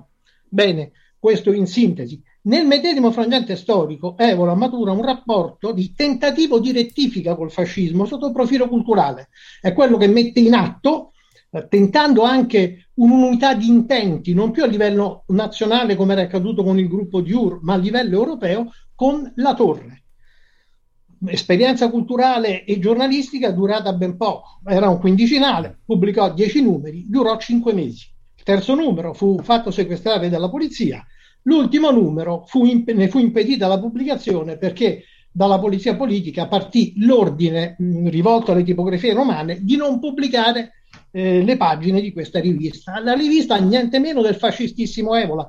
Questo la dice grande sulla sorte che sarebbe toccata, ahimè, anche in seguito a questo pensatore. Dopo il 30, Evola è sempre più convinto di dover agire sul fascismo per modificarlo, per cambiarlo in senso spirituale, tradizionale e secondo le indicazioni di quella che comincia a chiamare una destra pura, una destra eh, di tradizione. Lo fa soprattutto dalle colonne eh, del um, diorama filosofico che gli sarà affidato oh, da Roberto Farinacci, coinvolgendo ancora di più di quanto avesse fatto nel 1900 con La Torre un numero considerevole di personaggi della destra tradizionale europea. Tra tutti ricordo, mi, lim- mi limito a ricordare il principe Rohan. Nel frangente storico-drammatico in cui Evola si trova presso il quartier generale di Hitler ricordato dalla Rosa, non solo Evola agisce tenta di agire di nuovo politicamente nei confronti questa volta del nazionalsocialismo perché venga attuato quel famoso colpo di Stato in Italia. Nel cammino del Cinabro ci dà delle informazioni storiche precise. Questo gruppo riteneva di dover affidare il compito ad un tedesco, Dolman. I tedeschi ritenevano al contrario che questo golpe dovesse essere tentato per avere seguito tra gli italiani da un italiano. Fu individuato Ettore Muti come l'unico in grado uh, di poter tentare una rivincita uh, del fascismo alleato della Germania. Ettore Muti fu assassinato. Da quel momento Evola fonda, insieme a Carlo Costamagna, il ministro Balbino Giuliano, un movimento per la rinascita d'Italia. È già consapevole della sconfitta storica del fascismo e sa che si apre una nuova stagione, una stagione mirata a, come dire, a um, battersi per la costruzione di qualcosa di diverso del fascismo. Entriamo nella fase terza dell'Evola del dopoguerra, dell'Evola che scrive, grazie all'input che gli darà anche mh, mm, l'altro antroposofoco che incontrò sulla sua vita, Massimo Scaligero, sull'inchiostro dei vinti, sulla stampa di quei giovani che, come dire, per semplificare, non volevano arrendersi alla nuova situazione, all'Italia repubblicana e liberal-democratica e quindi la collaborazione di Evola lo porta ad interessarsi di nuovo del fascismo, per chiarire a questi giovani che il puro nostalgismo sarebbe stato perdente, perché nel fascismo andavano distinti in questo processo di demitologizzazione gli aspetti positivi da quelli negativi. E le cose negative che Evola rintraccia nel fascismo, nelle due opere che saranno opere, come dire, ricostruite attraverso una serie di pubblicazioni giornalistiche precedenti, vale a dire Gli uomini e le rovine e il fascismo visto dalla destra, Evola critica innanzitutto il concetto di partito unico e lo Stato totalitario. Partito unico per Evola è una contraddizione logica in termini, perché il partito indica la parte e se si autoqualifica come unico, indica una parte che vuole sostituire la totalità. Quindi è una posizione totalmente moderna e contraddittoria. Secondariamente, Evola individua una serie di espressioni dal basso nel potere del fascismo, innanzitutto nel fenomeno del cosiddetto ducismo. Il fenomeno del ducismo è quello che tutte le, le correnti populiste lungo la storia hanno manifestato. Ci si identifica in un leader perché quel leader è sentito come uno di noi, come espressione del popolo. E certamente l'aristocratico Evola non poteva accettare un fenomeno politico consimile. Secondo, il partito unico portava alla creazione di uno Stato di tipo meccanicistico, meccanico, uno Stato totalitario che opprimeva i quadri intermedi, eh, lo, il principio di sussidiarietà, che invece è vigente in ogni Stato di tradizione. In questa fase Evola dice bisogna guardare alla teoria dello Stato che era maturato in due autori viennesi, viennesi Ottman Spann e il suo allievo Walter Heinrich, che erano stati coloro che nell'ambito della scienza della politica avevano riproposto una visione tradizionale dello Stato e che, guarda caso, avevano patito eh, molto tanto durante il regime nazionalsocialista quanto subito dopo eh, la vittoria degli alleati, cosa significativa. Ovviamente ci sono dei giovani, lo ha ricordato Pautasso, che guardano con grande interesse ad Evola, alle sue pubblicazioni, Giungerà a scrivere orientamenti sull'input datogli da alcuni di questi ambienti giovanili, quelli che si ritrovavano soprattutto intorno alla rivista Imperium e a quelli che si radunavano attorno alla testata La Sfida. Questo opuscolo orientamenti dà delle indicazioni ancora di tipo generale che non sono propriamente indicazioni fasciste, al contrario, sono indicazioni che indicano il tentativo evoliano di mettere in campo una destra pura, una destra di tradizione. La cosa verrà ribadita in quest'opera che è Gli uomini e le rovine, in cui l'obiettivo polemico di Evola è eh, la visione contrattualistica dello Stato. È lo Stato che fonda i popoli, non i popoli che fondano lo Stato secondo i principi di tradizione, dice Evola, perché l'unica rivoluzione possibile per Evola è una rivoluzione dall'alto. Ora si potrebbe discutere a lungo su queste tesi evoliane, si potrebbe anche non concordare con la posizione di Evola. Per esempio, io rilevo che negli uomini nelle, nelle rovine eh, questo dichiarato anti-macchiavellismo di Evola mette in luce come Evola stia rinunciando in forza di questa idea di tradizione come notte in cui tutte le vacche sono nere, la tradizione gregoriana, ad un'idea conflittuale del politico, ad un'idea polemologica del politico, che nello stesso frangente storico, in ben altra modalità, era invece sostenuta in Germania da Carl Schmitt. Insomma, Evola pare, rispetto a Machiavelli almeno, recepire la lezione di quelli che avrebbero dovuto essere avversari e ridurre la proposta machiavellica a proposta individualistica e fondativa della modernità, quando in Machiavelli c'è molto e dell'altro, delle tesi completamente diverse. Alcuni di questi giovani non ascoltarono fino in fondo l'insegnamento di Evola, divennero quelli che egli, mh, ridicolizzandoli, ha iniziato a definire gli evolomani, coloro i quali di fronte ad un'opera di Evola, eh, come dire, eh, recepita in modo passivo, sterile e semplicemente scolastico, pensavano sic e simpliciter di tradurre in pratica questa azione politica. Evola, se vogliamo essere più chiari, fu un punto di riferimento culturale, eh, certamente per gli scissionisti di ordine nuovo, si è ricordato il caso poco fa di Pino Rauti, ma vorrei ricordare che sulla stessa rivista Ordine Nuovo alcuni scritti di Evola vennero anche duramente attaccati e criticati. Cioè non c'è stato un appiattimento delle scelte politiche di Ordine Nuovo semplicemente sulle posizioni teoriche dell'Evola di quegli anni, né un appiattimento politico di Evola nei confronti di Ordine Nuovo. Quello che è successo poi, i riferimenti ad Evola di presunti altri gruppi, alcuni dei quali avrebbero dato vita all'esperienza della strategia della tensione in Italia, beh, su questo ha dato tutti i chiarimenti possibili e immaginabili in elogio e difesa di Julius Evola, proprio Gianfranco De Turris.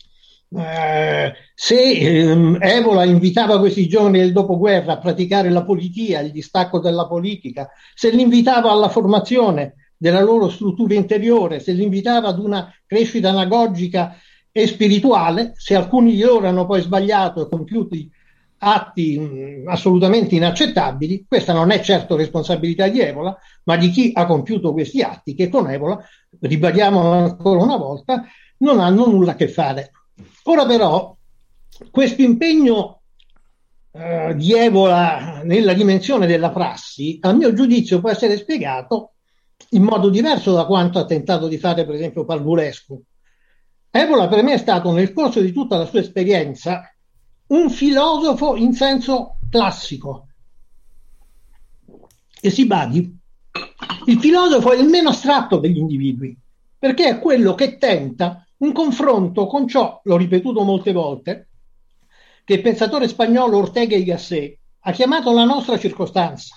Ognuno di noi vive in un determinato periodo storico, nasce in una famiglia dove circolano determinate idee, un modus educandi del tutto particolare.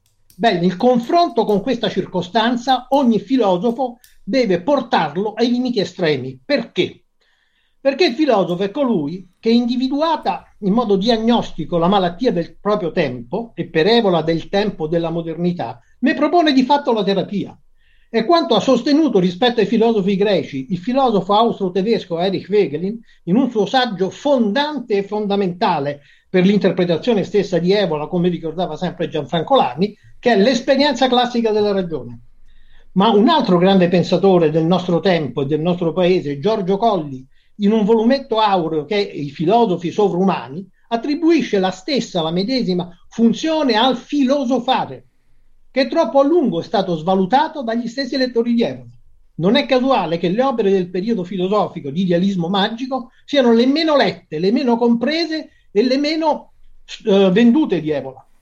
E invece è su questo aspetto, su questo nocciolo duro del leader intellettuale, ma soprattutto della personalità egemonica in senso storico di Evola, che bisogna guardare per costruire effettivamente un evolismo del XXI secolo. Mm. È l'inattualità della filosofia evoliana a renderlo, come dire, estremamente attuale.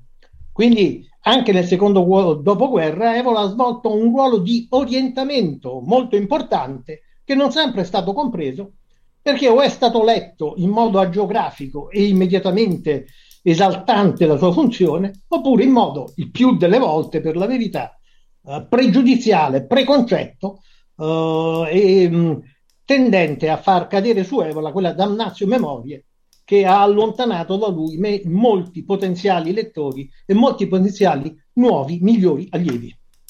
Ecco, possiamo definire Evola un antimoderno ma anche un ultramoderno?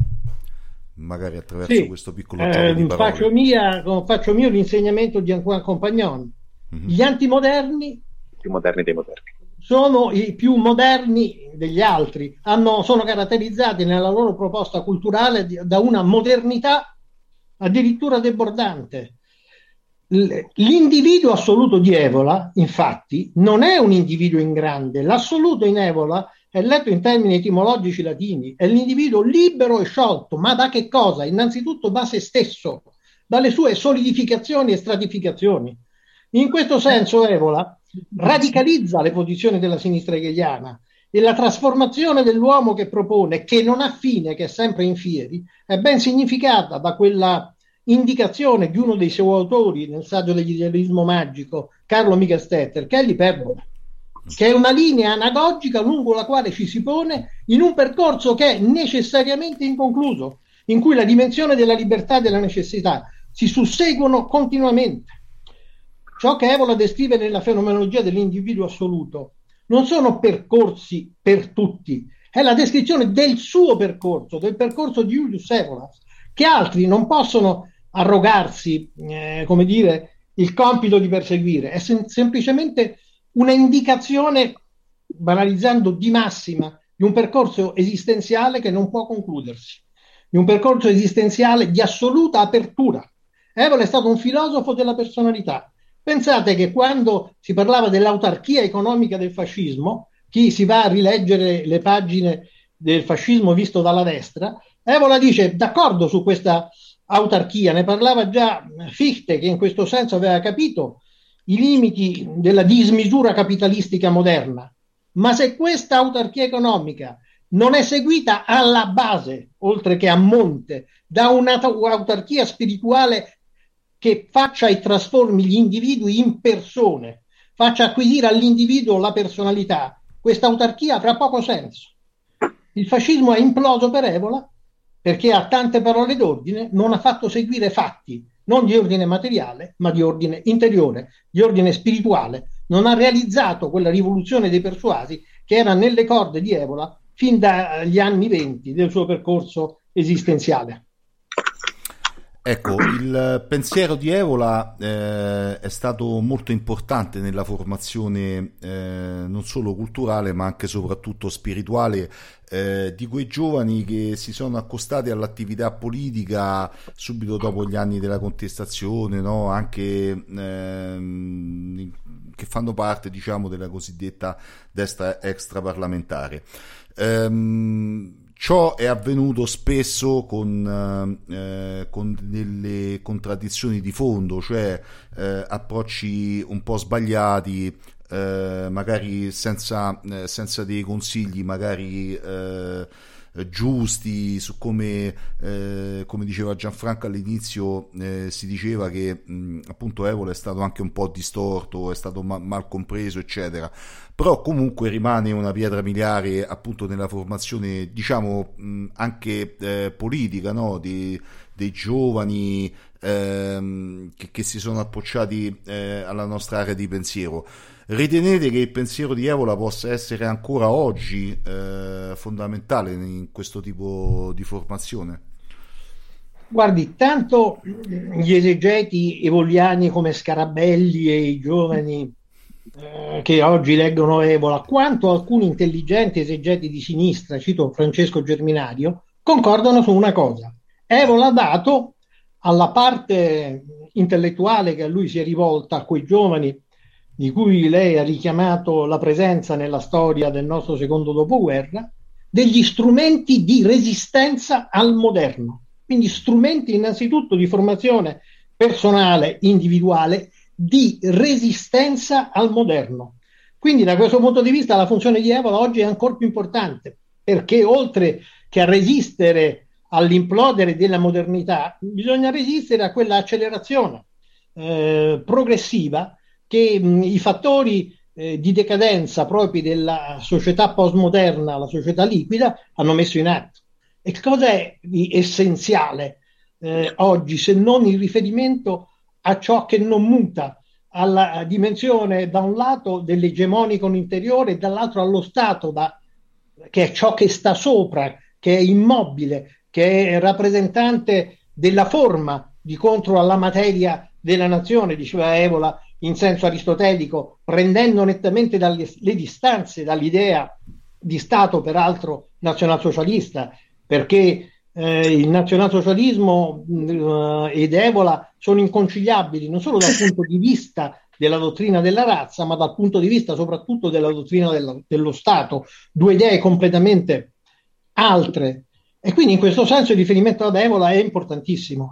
Eh, non è casuale che Gianfranco De Turris abbia scritto un libro in sequela con le ultime opere di Evola, Come sopravvivere alla modernità, insegnamenti, eh, come dire, dati ai giovani degli anni 2000, in cui mh, sono in atto dei cambiamenti e dei processi che quando Evola scrisse Cavalcare la tigre o gli uomini nelle rovine non si potevano neppure immaginare. Um, Se vado... posso aggiungere certo, una cosa. Infatti, volevo proprio chiamarti in causa. Vai, vai. Guarda, se posso aggiungere una cosa a quello che ha detto, a quello che ha detto Giovanni Sessa, a proposito dell'attualità di Evola, io do una lettura ancora più radicale, nel senso che io sono convinto che solo oggi Evola ritrovi la sua più, uh, la sua più radicale, la sua più irrevocabile attualità, nel senso che la visione che lui propone soprattutto negli scritti degli anni venti, soprattutto negli scritti su Ur e Krur, che è una visione magica, una visione in cui il reale non è dato una volta per tutte, ma è eh, il luogo dove confliggono eh, varie, varie, volontà, varie, varie, potenze, in cui eh, la pace, in cui la, dire, la stasi eh, non è una stasi eh, priva dell'essenza del tragico, ma è una stasi che si fonda sull'equilibrio eh, sempre precario, quindi sempre tragico, perché tragica è l'essenza della storia tra individualità diverse. Ora, ehm, questo è il mondo postmoderno. Quello che noi chiamiamo postmodernità, e da anni su una rivista che dirigo per, per l'editore Bietti, eh, noi proviamo a Uh, proporre un approccio al postmoderno che non sia debole come quello che è stato proposto finora, ma che sia attivo, ma che sia forte e che abbia come fondamento uh, quello che si potrebbe definire un pensiero magico, un pensiero magico non nel senso di Harry Potter chiaramente, ma basato sui classici del pensiero rinascimentale. Uh, l'ultimo ad aver provato a tradurre nell'attualità questo pensiero è stato proprio Julius Evola sulle, sulle colonne di, di Ur e di Krur. Um, noi viviamo in una fase in cui la modernità uh, di fatto è venuta meno in alcune sue istanze. Ad esempio, la modernità è il regno del materialismo, no? è il regno dell'individualismo, dell'individuo. Il materialismo significa che il principio di realtà uh, regna sovrano, no? e il principio di realtà descrive uh, ciò che è vero e ciò che è falso. Ma nel mondo delle fake news, cioè nel mondo in cui non si dà più di fatto un reale, ma uno scontro tra narrazioni, in cui eh, è la misura e il valore di verità di queste narrazioni non è dato dal loro riferirsi a un reale o a un altro, ma è dato dalla forza con cui queste narrazioni vengono imposte. Quindi più una narrazione è persuasiva, più un mito, appunto nel senso attribuito da Evola a questo termine, cioè come mito politico, eh, viene strombazzato ai 420, più è vero. Um, in una logica moderna, questo discorso è incomprensibile, così come il discorso dell'individuo. No? L'individuo è una delle madrelingue della modernità, uh, l'individuo come ciò che non si può dividere ulteriormente, quasi una, una, definizione ex negativo.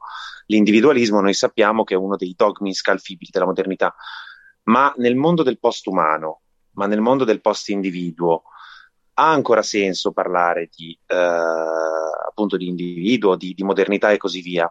Pochi autori riescono a superare lo scoglio della, della fine della modernità e a imporsi nel mondo di oggi. Genon, ad esempio, non ce la fa. Genon, i testi di Genon, se voi leggete La crisi del mondo moderno di Genon, che tra l'altro la cui nuova edizione pure abbiamo, abbiamo curato insieme a Gianfranco Returrisi e Giovanni Sessa, è un testo maledettamente datato, è un testo che critica uno stato di cose che oggi non vige più. Ma se voi leggete il seguito della crisi del mondo moderno, che è il regno della quantità e i segni dei tempi, voi vedrete un, un, un, gigantesco affresco del mondo di oggi, dove appunto Genon dice guardate che la modernità è l'epoca della solidificazione, in cui tutto viene solidificato, ma dopo la solidificazione segue la fase della dissoluzione, in cui quello che era stato solidificato viene meno. Ed è vero tutto il contrario di tutto. Ebbene, questo è il postmoderno c'è un modo forte e un modo debole di affrontare il postmoderno. Il modo debole è quello appunto che eh, è stato proposto sinora, cioè quella che eh, Evola chiamava euforia da naufraghi, no? il bearsi in un nichilismo, il bearsi nella fine di tutto, salvo poi non sapere che cosa farsene no? di questa libertà, come se tra l'altro il mondo tradizionale avesse mai messo una qualche catena, ma vabbè. Esiste però un modo forte e questo modo forte può essere indicato in quel pensiero alternativo che a partire dal Rinascimento percorre in modo carsico le epoche e giunge, a mio giudizio, a una sua maturazione piena all'interno degli scritti di Julius Evola, che superano anche la fine, diciamo, della modernità forte. Quindi ehm, gli scritti che negli anni 60 e 70 potevano orientare una visione politica, oggi possono, se vogliamo, orientare una visione esistenziale, una visione ancora più ampia. Evola può essere davvero un autore, eh, a prescindere dalle aree di appartenenza. Eh. Evola può essere davvero un autore capace di offrire sul mondo in cui viviamo un, uno, sguardo, uno sguardo radicalmente diverso. E il fatto che eh, tutte le realtà che lui ha dipinto, soprattutto appunto negli scritti degli anni venti, uh, tutte queste realtà si siano verificate, si siano attuate, è indice, come dire, del fatto che non si possa, a mio giudizio, prescindere dalla sua lettura. Io, eh, come vi avevo promesso, eh, il termine delle 19 siamo andati un pochino oltre, ma starei veramente, come vi ho annunciato, anche ore a sentirvi. Eh, veramente avete rapito la mia attenzione in maniera totale. Eh, quindi eh, io vado alla conclusione di questa trasmissione, a mio giudizio eh, ricca di contenuti, di spessore e vado a, a, ringraziare personalmente di cuore Gianfranco De Turris, Emanuele La Rosa, Andrea Scarabelli, Guido Pautasso e Giovanni Sessa, ma anche proprio eh, tutta la fondazione Julius Evola eh, che ha consentito appunto, ci ha dato la possibilità di creare questo, questa trasmissione dedicata a Julius Evola e che abbiamo titolato Tra politica e metapolitica. Abbiamo cercato eh, di dare anche un po' un taglio storico ehm, rispetto al pensiero di Evola, abbiamo eh, avuto eh, l'onore di, di, avere delle anticipazioni importantissime eh, da Emanuele La Rosa e ci riproponiamo prossimamente eh, di ritornare su questi argomenti e di riavervi eh, magari se possibile tutti quanti insieme per dare vita ad una eh, diciamo ad una nuova trasmissione appunto alla luce delle, eh, delle nuove eh, ricerche che state conducendo. Grazie di cuore grazie veramente a, a tutti grazie. voi. Grazie. grazie. Grazie a voi. Grazie. E un saluto agli ascoltatori. Esatto. Quindi un saluto e un ringraziamento anche agli ascoltatori che so che sono, siete molti. Eh, vi ricordo che le nostre trasmissioni eh, che vanno in diretta eh, possono essere riascoltate eh, perché ehm, dal, dal, mm, dal, sito di Spreaker possono essere riascoltate e riscaricate, quindi appena, appena si conclude la trasmissione anche ai, ai, relatori che hanno partecipato alla trasmissione vi manderò il link così magari se volete potete riascoltarvi. Grazie di nuovo, vado in sigla e un saluto veramente, un ringraziamento di cuore ai relatori che hanno partecipato alla trasmissione. Ciao a tutti.